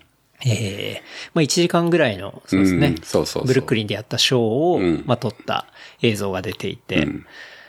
まあ、僕はマスターオブゼロ。うん。まあ、それもクソみたいな放題なんですけど、マスターオブゼロで、本当はマスターオブノンなんですようんね。であの、ノンって、なんであの、なんとかかってるんですよ。ああ、そこアジズってそうアジズって ぶっ潰しちゃってんだ。インド系じゃないですか。だから、マスターオブなんで、あのゼロっていう意味と、あうんの、難をかけてるんですけど、そこをゼロにしたんで、マジ全然わかってねえなっていう 放題なんですけど、そう、あれが、うんまあシーズン2あって、めちゃめちゃ好きで。面白かったもんね。うんまあこの番組でもね、うんあの、話したりしましたけど、まあそれがあって、今回スタンドアップでっていうんで見て、はい。どうでした？いや、僕は最高でしたね。いや、でね、でね、はいあれってさ、で、スパイク・ジョーンズがさ、そうですねディレクションしてるじゃない、はい。はい。で、俺結構、はい。あの、ああいうスタイルじゃないと思ったの。あー、なんかもうちょっとドキュメンタリーみたいなやつ、うん。あ、そもそもスタンドアップじゃなくてじゃなくってもうちょっと、その、なんかカットの感じとかも、はい。スパイク・ジョーンズっぽい感じがはい。出るのかなと思って見てたら、はい。ずーっと、ハジツがさ、ずっと喋ってるじゃん。まあ、でも話のネタ的にはね、すごいいろいろね、お面白いんだけどさ、これってスパイク・ジョーンズじゃなくていいじゃん、みたいな。確かにあの、スパイク・ジョーンズである必要があったのか問題は、僕もちょっと感じましたね。だから、ぶっちゃけ言うと、俺も見たって言ったんだけど、初めのはい。12分と、はい終わりの10分しか見てないです。マジですか？途中寝てた。いや、これ僕ちょっと最高だと思ったんで、ちょっと語っていいですか？ああ、いいよ。これ、うん。まず前提として、うん。まあ、スタンドアップコメディアンじゃないですか、うんうん。うんアジズって。ね。うん。で、まあ、本当に大前提なんですけど、そのアジズは、えーキャリアとしてはスタンドアップコメディアンとして、うん。まあ、キャリアスタートしていて、で、結構 JG とかカニエのあうん。のコラボの曲のミュージックビデオに出たりとか、あとはさっきも話したマスターオブナンにも、こう、2シーズンやって、うんまあ、人気絶頂のさなか、MeToo 問題で、うんうんあの、ものすごい大変なことになったんですよ。そうなんだ。そうで、その MeToo 問題って、あの、まあ、何ヶ月前ぐらいかな。えーっと、4、5ヶ月前ぐらいですかね、うん今年。うん。入って、まあ、MeToo 問題で、まあ、ものすごい、こう、大きな運動が、うんこう、アメリカでも、まあ、その後日本でもありましたけど、そういううねりがあった時に、まあ、過去のそういうことがあった女性から、うんまあ、アジズも、こう、うん。言われてでう、結構大問題になったんですよ。まあ、そういう経緯があって、うん。で、そのアジズの場合の MeToo 問題って、その他の MeToo の、あの、明らかにやばいことやってた人とはちょっと違って、同じ MeToo 運動をやってた女性から、はいはい。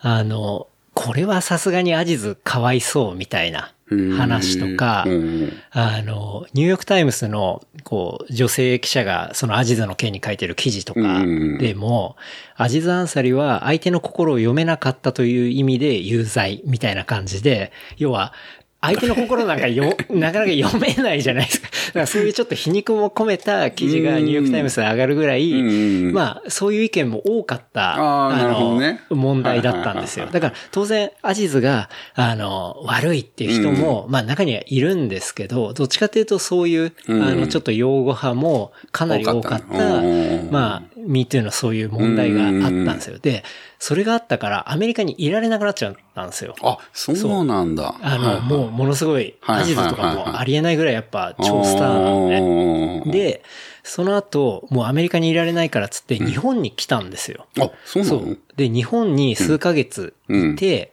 で、今年の5月うんに下北沢でうんスタンドアップやったんですよ。うアジズが。。はい。へえ、知らなかった。うん。アジズが実はスタンドアップ2回やってて、うんうんで、めちゃくちゃちっちゃい小箱でやったんですよ。本当に写真見ると30人ぐらいとか。しか入れないようなうん下北沢の小箱でやってて、でちなみにそこの観客には、まあ映画評論家の町山さんとか、あはいはいあとは小沢健二とか、あとは、えっ、と、評論家のあの、宇野これますさんとか、はいはいそこら辺の人も結構来てて、うんなんか、すごい、アジズがまさか日本でスタンダッうんプ、この規模でやるとは、みたいな感じで。で、そういうことがあったんですあよ。で。その内容とほぼ、あの、まあ、半分以上うん同じっていうのが、今回のそのネットフリックスのスタンダップのこの作品ねなんですよ。はいはい。そうはい。で、まあ、このネットフリックスの、まあ、ライトナウってやつは、まあ、ブルックリンでの最新の、スタンダそうだね。ップうん。になってて、まあ、7月9日に配信したやつで、監督が、まあ、スパイク・ジョーンズみたいな。で、まあ、ちょっと、前置き長くなりましたけど、まあ、そういうもので、うん。で、結構内容的には、まあ、その、自分がそういうことあった。だから最初の方に MeToo 問題の話とかあったじゃないですか。そうそうあったあったあったそう。うん。その話とかまさに自分が受けたうん。話を結構赤裸々にしてましたし、うん。あとはなんか、白人意識高い系の、わかんないです。多分、原山さんが寝てた間かもしれないですけど、寝てた間っぽいな。白人意識高い系の人の偽善とかはいはい、そういう欺瞞みたいなところをマイノリティ視点でうん結構ぶっ刺してったりとか、あとはまあフェイクニュースの話とかが題材で、こう、客へ結構投げかけるんですよ。あ、そうだよね。そううん。そのディスカッションするっていうかさ、はいはい。で、その投げかけられたやつを、こう、多分いろいろ予想はしてたと思うんですけど、それをこう、うまく客のリアクションから、そのワールドを見せていくっていうかうんうんうんうん、ダイナミックにこう、なんだろうな、ショーを展開していくっていうか、その話術とかやっぱすごいなって思って、ああ、でもまあそれはあるよね。話術、話術はすごいっていうか、その、本当に面白く、うん。その、そういうことをバリバリ言うみたいなところだよね。なんか一方的に話すんじゃなくて、うん。こう、逆にランダムに聞いた中から、結構全員、ちょっとなんていうんですかね、引っ掛け問題の出したりして、うん。一気に巻き込んでいく感じとか、なんかそういうところとかも、僕見ててめちゃくちゃ面白くて、回見ないと。そこで、あの、そう、そういう背景があっての、ねあれなんですよ、そう。そういう見方しないとね。そう。だから、結構その、まあ背景を知ってたりして見ると、なんか、例えばまあ今の彼女がデンマーク人で、で、まあ正直デンマークってまあ単一民族の国だったりするんで、まあ差別がないみたいな。で、その彼女がそういう差別、アメリカの差別の概念を理解してないみたいな。はい。で、その、アジズが受ける差別を、アジズが、その、よくは、あの、そういう差別を知らない彼女に説明するみたいなシチュエーションとか結構あって、そことかもう本当に爆笑で、へーそう結構よくできてて、まあさすがだなっていうところと、うん。なんかやっぱ彼的にもすごい辛いことがあったっていうところで、まあそれを乗り越えてきたもの。で、まあ本当にライトナウってまあ彼の今の、うん。まあ最後の締めの方にもつながりますけど、なんかそういう話につながってて、なんかちょっと最後感動したりしうんて、最後そんな感じはしてたよね。なるほどな。いや、俺ね、寝ちゃってた。そう。だから、なんかその背景があってちょっともう一回見てほしいですね。なるほどね。うんでもまあ、そういう、なんか情報もらえて見ると、いや、多分ね、んあの、あの、もともとそのスタンドアップのああいうスタイルで来ると思ってないから、結構なんか物語スタイルかなとかと思ってたからさそう。それで、でずっとなんかずっとマスターオブノーンの感じで 見たらそれは当然、あの、なんかちげえなってそうそう、なんかね、面白い。あれ？ちょっとこれずっとこのまま喋るな、これ。喋るな。そらそうっすわ。スタンドアップなんで。でもなんか展開があんのかなとかって思ってたんだけど、全然違ったから、なんかもう見見ながらもう、こうあ、で、はって聞いて、あ、もう、あ、もう何最後、なんか立ち上がってるみたいな。そうですね。いじられてる人がなんかいろいろわわーって最後ね、うんまた指さされてなんか話してたけどさ、確かに。そっかそっか、じゃあもう一回ちょっとちゃんと見るよ。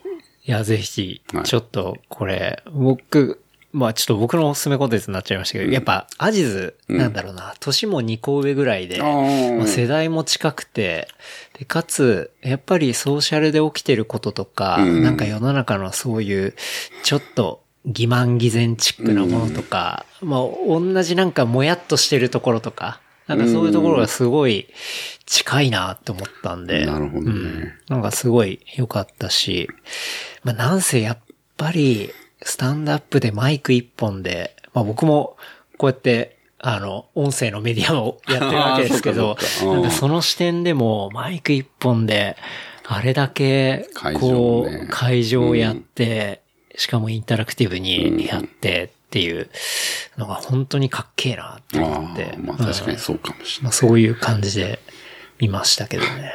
すいません、もう一回見ます。いや、もう一回見ますってちょっと。僕単純にファンボーイなんで、だいぶ熱くなっちゃいましたけど。ぜひ。はい、見ます、見ます。うん。っていう感じですけどね。ですかね。はい。あとは、なんか、あるかな。ああとは、だから、あの、トムヨークのね、あ、トムヨークのアニマ。アニマ。はい。はいまあ15分ぐらいだけどね。うんうんあれいいクリップだったね、すごい。あれ面白いですよね。そう、すごい、すごい良かった。うん。なんか、でも、俺ね、レディオヘッドって、はい実は、OK コンピューターから嫌い、嫌いになった人あ そうなんです。で、トム・ヨークのこともはいあんまり結構好きじゃなかったっていうか、でも流行っ、流行ってるっていうか、やっぱり、レジェンドなので、いつも興興味を持って見てるんだけど、やっぱあの人の音楽に対する姿勢とか、それやっぱすごいですね。うんはい。でで、今回のやつもすごく内容も良かったし、あんなにトム・ヨークって動くんだって思ったし、確かに。そう、いい年じゃないめちゃめちゃ動きますよね。めちゃめちゃ動冒頭から、冒冒頭の電車のシーンから。そうそうそう。んあのね、撮り方すごい良かった。ですね。うん、で、途中のさ、なんかあの、い、なんつうのかな。なんか、地下のなんかさ、うん。あ福祉あるありますあれなんかさ、栃木のさ、大家、大家の石切り場みたいな感じだったんだけどさ、うんうん。よくよくしすげえ調べたんだけど、はい。全然出てこなくて、でも、まあ、写真見比べる感じでは違ったんだけどね、最終的にはすげえ似てて、初めこれ栃木でロケしたのかな？まさかの日本ロケ。日本ロケかなとかとも思ったりとかもして。でもまあ良かったです。で、アルバムは買わないけど、買わないんだ。買わないけど作品、作品的には良かったかな。うん。うん。かっこよかった。うん。確かに。かっこよかったですね。あの衣装の感じもすごく良かったし、ワークウェアの感じが。うん。ですね。ですね。まあ、ちょっと見て、久々に見たんで、なんか、まあ、だいぶ年取ったなってのは思いましたけどね。うんうん。まあ、それは誰でも年取るんで、しょうがないですけど。そうそうそうそう。うん。って感じですね。あれ確かに良かったですね。あれ、ネットフリックスだけでしか見れないですかね。どうなんだろうね。なんか、まあアルバムに付随してる、あ、でもあれネットフリックスって入ってるもんね。まあ、入って、あ、確かに。うん、多分ネットフリックスだけかもしれないね。うんアルバムは一応、あの、全曲、あの、あ、なんつうの、買う、買う前にあの、再はいちょっと再生だけして聞いてみたけど、うん。これ、フルアルバム聞けねえな、聞いてらんねえなと思ってやめました。なるほど。まあアルバムはちょっと一旦置いといて。一旦置いといてって感じでしたね。あのアニマそう、アニマ。そう、よかったです。はいうん。おすすめ。まあ、15分で見れますしね。そうですね。クリップとしてすごいうん、いいと思います。いいですね。うん寝る前に見るといいかもしれない。また寝ちゃうじゃ ん。あとは、ちょっと今後楽しみなやつ系、お、パパッといきますが、はい。アキラ。ね来ましたあ、これちょっとマミとも話しましたけど、まあアニメが、はい。ねアニメがやるかも、ですね。かも、まあ指導っていうところがあって、で、つい今日、うん。あの、ハリウッド実写版は無期限休止っていう休止ね。。それも俺もね、知って、はい。よく決断したと思った。ああ、それは肯定派ですか？肯定派ですやっぱね、あれも実写でやるって、んで、しかもだってハリウッドだからさ、はい。はい。あの、すごい解釈になっちゃうじゃない、んはい。あれ実写化の権利ってディカプリオが持ってるとそうそう思っかですよね。そう思ってるから、まやるなら全く違う作品にしてほしいね。いやでもそれはそれでまた絶対言われるんですよ。いや、こんなアキラじゃないみたいな。アキラじゃないってねはいっていうふうに、やっぱね、まあでも実写はもう大反対だったので、ほはい。ちょっと気にはあってはいるけど、う。うんうん。ドラゴンボールみたいにされちゃったらさ、いやー、それは確かに、あれはないわってなっちゃいますよやね。だってさ、ないもん、その、日本のアニメを実写化して成功し、納得したのって、なんかある？ないかもしんないですねないよ。確かに。うん、と思うので、いいと思います。あの実写はなくなって。うん。もうそのまま休止状態で OK っていう。はい。でも、アニメはね、まあね、あの、ね、修二君なんかね、やんないでいいなんつって言ってるけどさ、はい。俺はやっ もうなんか、おじさんが喜ぶだけだ。そうそうそうそう。まあそうだと思うけど、そうだと思うけど、俺は前後編に分けて、ちゃんとあの1から6巻までの描写をしっかりアニメ化してくれたらすっげえ嬉しいけどね。うん、うん、うん。確かにって。思います。まあ映画だとギュッとしちゃってますからね。そうそう、ギュッとしちゃってるし、うん。逆にあんな金田バイクがフューチャーされない映画にしてほしいね。あはい。あ、なるほど。ううんん、っていうのは思います。本来のこのそうストーリーのそうそう、ストーリーとこで。の中で。うんちょろ役でしょ？あの金田の。まあそうですねまあバイクの話なんて。はい。確かに。まあちょっとそこ楽しみだなっていうの楽しみですとか。ね。あとは、時効警察。出た。これ楽しみですね。もうね、楽しみで仕方なくて、実は昨日から、はい。自己警察の1話からおさらいし始めた。また見てるんです。時間あるな。この人時間あるな。やっぱ最高ですよ。あのやっぱキャスティング最高ですよ。そうですね。まあ、時効警察って知らない人いないと思うんですけど、まあ、小田切城が主演の、まあ、コメディドラマ、はい時効警察ですね。はいそれがまあ、今年12年ぶりに連続ドラマとして、テレビ朝日系で放送されることがまあ決まってると。10月から。っていうことですね。はい。10月から。で、12年ぶりの新シリーズは、はいまあ、小田切城、まあ、桐山はい。ですね。桐山くん。桐山が出向していたアメリカの FBI から帰国して、はい古巣の総務部、はいえー、事項管理課にカムバック。はいなんで FBI って言ってそこにカムバックする 意味がわかんないって話なんですけどね。そうだね。FBI に出向とか言って超エースなのに、なんか、そのまた時効管理課にカムバックするっていうねね。この謎な感じで。いや、本当ね、キャス、で、キャスティングがさ、もはい。う前、もちろん帰ってきた時効警察からの、本当に、全くフルメンバーで来るじゃない。はあ、はあはあ、もうね、やっぱね、あれはやっぱ、小田切城も、まあ面白さもあるけど、あれはもう本当この他の、はい。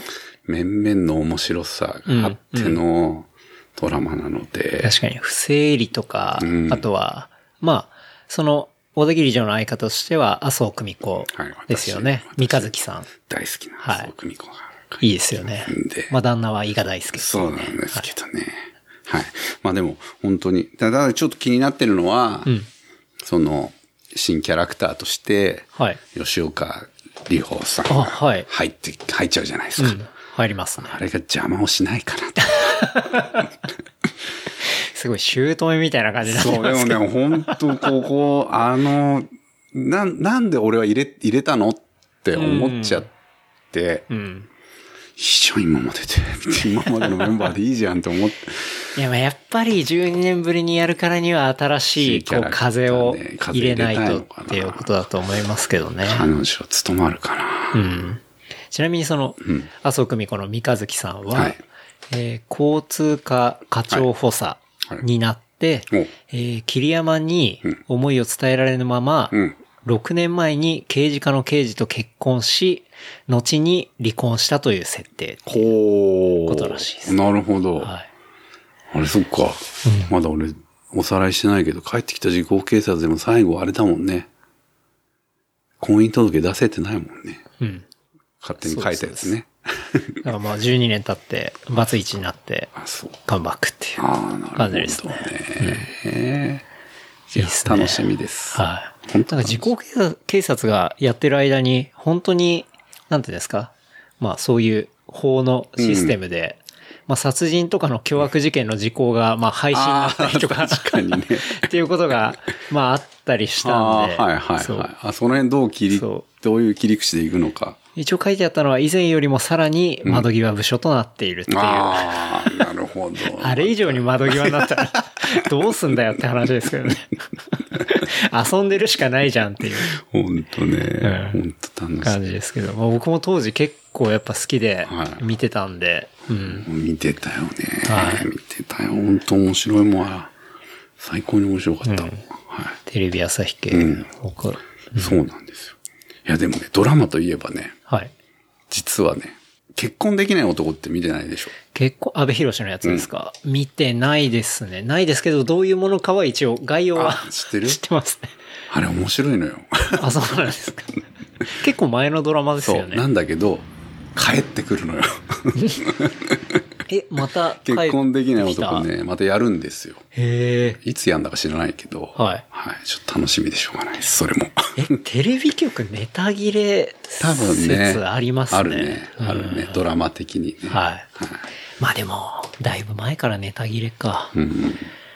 まあ、コミックが原作になるのがすごい多かった時期もありましたし。まあ今もそうかもしれないですけど。うん。そうですね。うん。っていうのもあってね。はいちょっとその結婚的に、安倍博士も好きなんで、はい。ちょっと楽しみです。どんとこ多いですね。そう。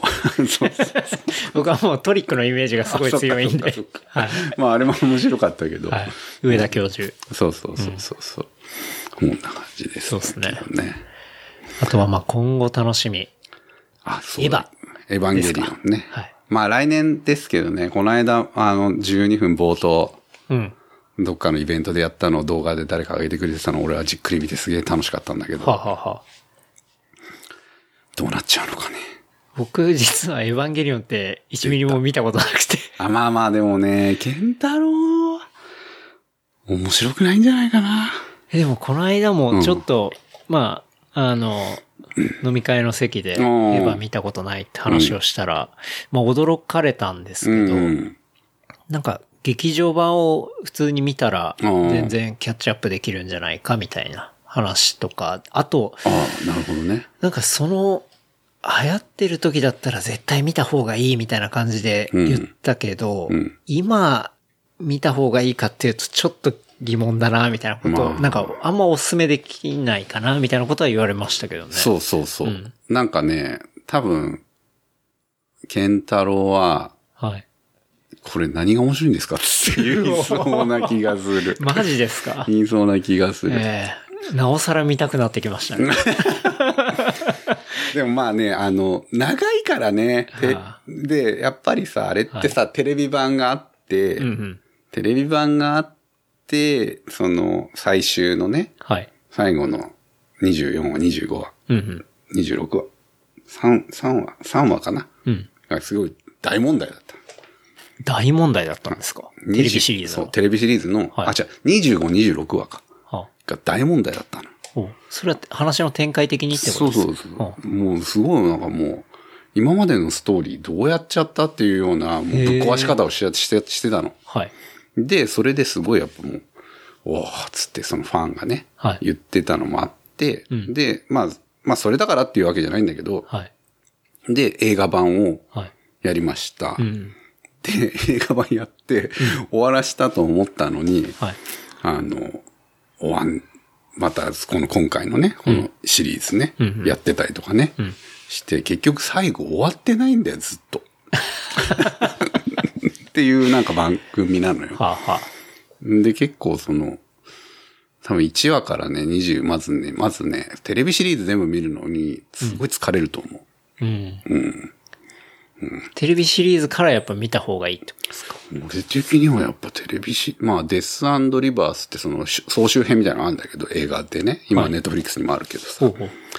あれで総集してるんだけど、総集編見て全部わかんないと思うんだよね。うん。てかね、でもわかんないことだらけなんだよね。あれって。結構。ああ、うん結構じゃあ、受け手の解釈に委ねるみたいなところが多いってことですか？そうそうっていう感じもあるので、うんうん。まあ結構そういうのをなんか掘り下げて掘り下げて、なんかはいネタバレとかいろんなところで考察とかいろいろしながはいら、はいはい。やっていくと面白いと思う。ああ、でも結構そういうの掘ったりするの好きなんで、ああ、そっか。ハマりそうな気は今の聞いてるとしますけどね。でもまあとにかくなよなよしてる男の子がずっとなんかなよなよしたまま、ずどうすんだよっていうような テレビ番組だと思いまあます。そこに自分が感情移入できるかかっていう問題はちょっとああるな。る、あるかもしれないね。うん。まあでもそれでその間にもさ、くだらない回とかいっぱいあったりするんですはいはいはい。それが結構疲れるかもしれない。なるほど。うん、テレビシリーズ見ちゃうとね。うん。まあでもそれでもこの新しい新エヴァンゲリオンああ劇場版。あ、確かにね、それを見見るだけでもいいかもしれない。上波級。うん。で、今度進化。はい。今度新です。うん。上から見れば、一応1話、初めからのあの、作り直しみたいな感じで映画やってるから、はあ、はあはあ、それ見るだけでもいいかもしれない。それ見た後に、ん 本編どうだったのよっていうふうに見見あーるのもいいかもしれない。うん。うん。その見方その見方のないです方がありかもしれないね。ですね。そうそうそうそう。いやでも僕なんだかんだ、スターウォーズもそうですけあど食わず嫌いだったところ。食わず嫌いというか、なんとなくそこに乗ってなかったみたいな、うんこう、ちょっとメインストリーム、うん。うん、みたいな。一旦構えちゃうみたいな。そっかそっか。そういう、もう今全然あんまそういうのないですけど、うん。そういうのがあって見てないものっていうのがあったりしたんで、でも、スターウォーズを見たら、もうすごい僕はハマったんで、ああ、そうかそうか。多分、エヴァも分かりやすくハマんじゃないかなとハマるのがな。思うんですけどね。いや、だってこんだけね、いろんな人が見てるってことは、うん。で、結構その、あの、その他のアニメオマージュみたいなのもはい。いっぱいあるから、あ結構アニメ好きはやっぱ好きかもしれない。あ。ああ、なるほど。そうそうあこのネタはあれの、ああれの、どっから引っ張ってきてんだな、みたいな。あれのオマージュね、みたいな、うんうんとことかもあったりとかするから。なるほどね。うん。まあまあまあ。まあ、まあ、どっちでもいいと思うんだよ。みみ見ても見なくて。でもまあ私的には新作は来年。来年のはい6月。はい。公開ということで見、見たいですけど。まあ今年は年末にスターウォーズもありますしね。すからね。うん。今日ね、ちょっとツイッターでさ、修二君リツイートしてたやつ見たけど。え、見てないです。なんですか、それ。タイムトラベルああ、書いてた書いてた、それ見た。なんかタイムトラベルネタがそう、なんか入ってき。そうな。なんかそのなんか記事もちょっと読んだはいけどさ。はいタイムトラベル来ちゃいます。どう？ええ今までそれなかったですよね。そうそうそうそう。その要素は。そうね、なかったからね。はい。うわーって、どうなっちゃうんだよ、とかって思っちゃった。ちょっとなんか、怖くなってきたけどね。怖いもの見たさ。そうそうそう。で、しかもなんか、エピソード8をなかったものにするぐらいの勢いでなんか、おー。っていうの話もなんかあったりする感じっぽいからね。あれ、次の監督 JJ? あ JJ だっけ？うん次、あ、違うんじゃない？ライアン・ジョンソンは今日前回まで。あ、そうですよね。うんだから、前回がライアン・ジョンソンで、で、今回また JJ に戻る。戻るんだっけ？でしたっけ？うん逆かもしれないですけど。そうそれだから、前回のやつをそうもそうそう、なんかね。なかったことに。っていうような、ちょっとちゃんとなんか俺も読み、もう怖くて読み切れてないんだけどさ、なんかもうあんまり深く読むとなんか嫌な感じになっちゃうかなとかと思って。うん、そう。まあ一旦、 one, two, three から始まって、ねで、7、8、9が完結一応ですからサーガー終わるからね、うん今回のね、ルークサーガーが終わるので、はいうん、まあそこも楽しみですね。楽しみですね。いや、見るもんいっぱいですね。いっぱいだよ。うん。私はあさってトイストーリー見に行くし、あ、トイストーリー、なんかよいいらしいですね。トイストーリー大好きだから俺。おはい。うん。トイストーリー。で今回4、4でしょ？うんで4絶対やらないと思ってたから。ほ今までその3までで、3の終わり方がもう完璧すぎちゃったから、う。うんうん。絶対4なんてないだろうと思ってたんだけど、うやっぱやりますよ。そう、2年前ぐらいにその4やりますみたいなのが情報出た時に、はいはいすっげえびっくりして、すげえ喜んで、はあ、また見れると思って。もうじゃあ、待ちに待った。そう、待ちに待った。ってやつですねはい。うんトイストーリーを待ちに待った感じです。じゃあ、まあ、アキラ、時効警察、はいえーエヴァ、エヴァ、えスターウォーズ。ー結婚できない男そ、スター・ウォーズ。そう。いろいろですねもう盛りだくさんです、ね。盛りだくさんですね。うん。楽しみっていうことで。はい。じゃあ、コンテンツは、そんなところですかねそ。んなところですね。はい。はい。じゃあなんか、告知。告知。まあ、告知は、告知は物売り物売りストアですよねストアですけどね。うん。まあ、それくらいですので、まあ、今回結構話したなネタが大体物売りの話になってしまいましたが。いやー、大丈夫いろいですかねろはい。話を聞かせていただきましたね。みたいな感じですけれども。うんまあ、物売りをよろしくお願いしますっていうはいぐらいですかね。まあ、ぜひチェックとはい。いうところですね。はい。はい。じゃあ、そんなところですかね。はい。はい。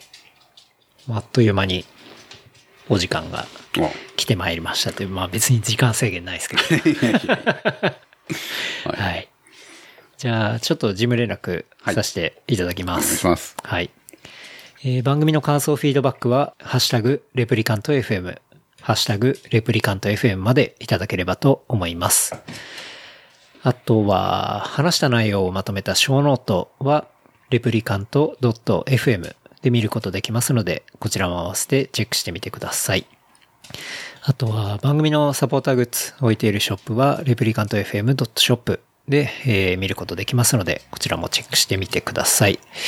キャップは今、あの、再販しようと頑張っておりますので、しばしお待ちをというところですね。はい。ありがとうございます。という感じですかね。はい。はい。ありがとうございました。ありがとうございます。なんか言い残したこととかあいやないけど、今日こんな一人でこんな喋れると思わなかったけど。それみんな大体そういう感じなんですけどね。案外やっぱり話してるといきますね。はい。はい。ありがとうございました。であれですね。この後、ちょっと原山さんが新しいね、シルクの版とか、ちょっと持ってきてるんで、練習します。はい。一階の土間ではい、ちょっとスリスリしたいですね。はいはい。ですね。はい。テスト釣りしてみましょう。はいはい。はい。お腹空きましたね。お腹空いたね。ご飯食べ行こう。ご飯食べ行きましょう。はいはい。じゃあ改めまして、ありがとうございました。はい、ありがとうございました。ありがとうございますはい。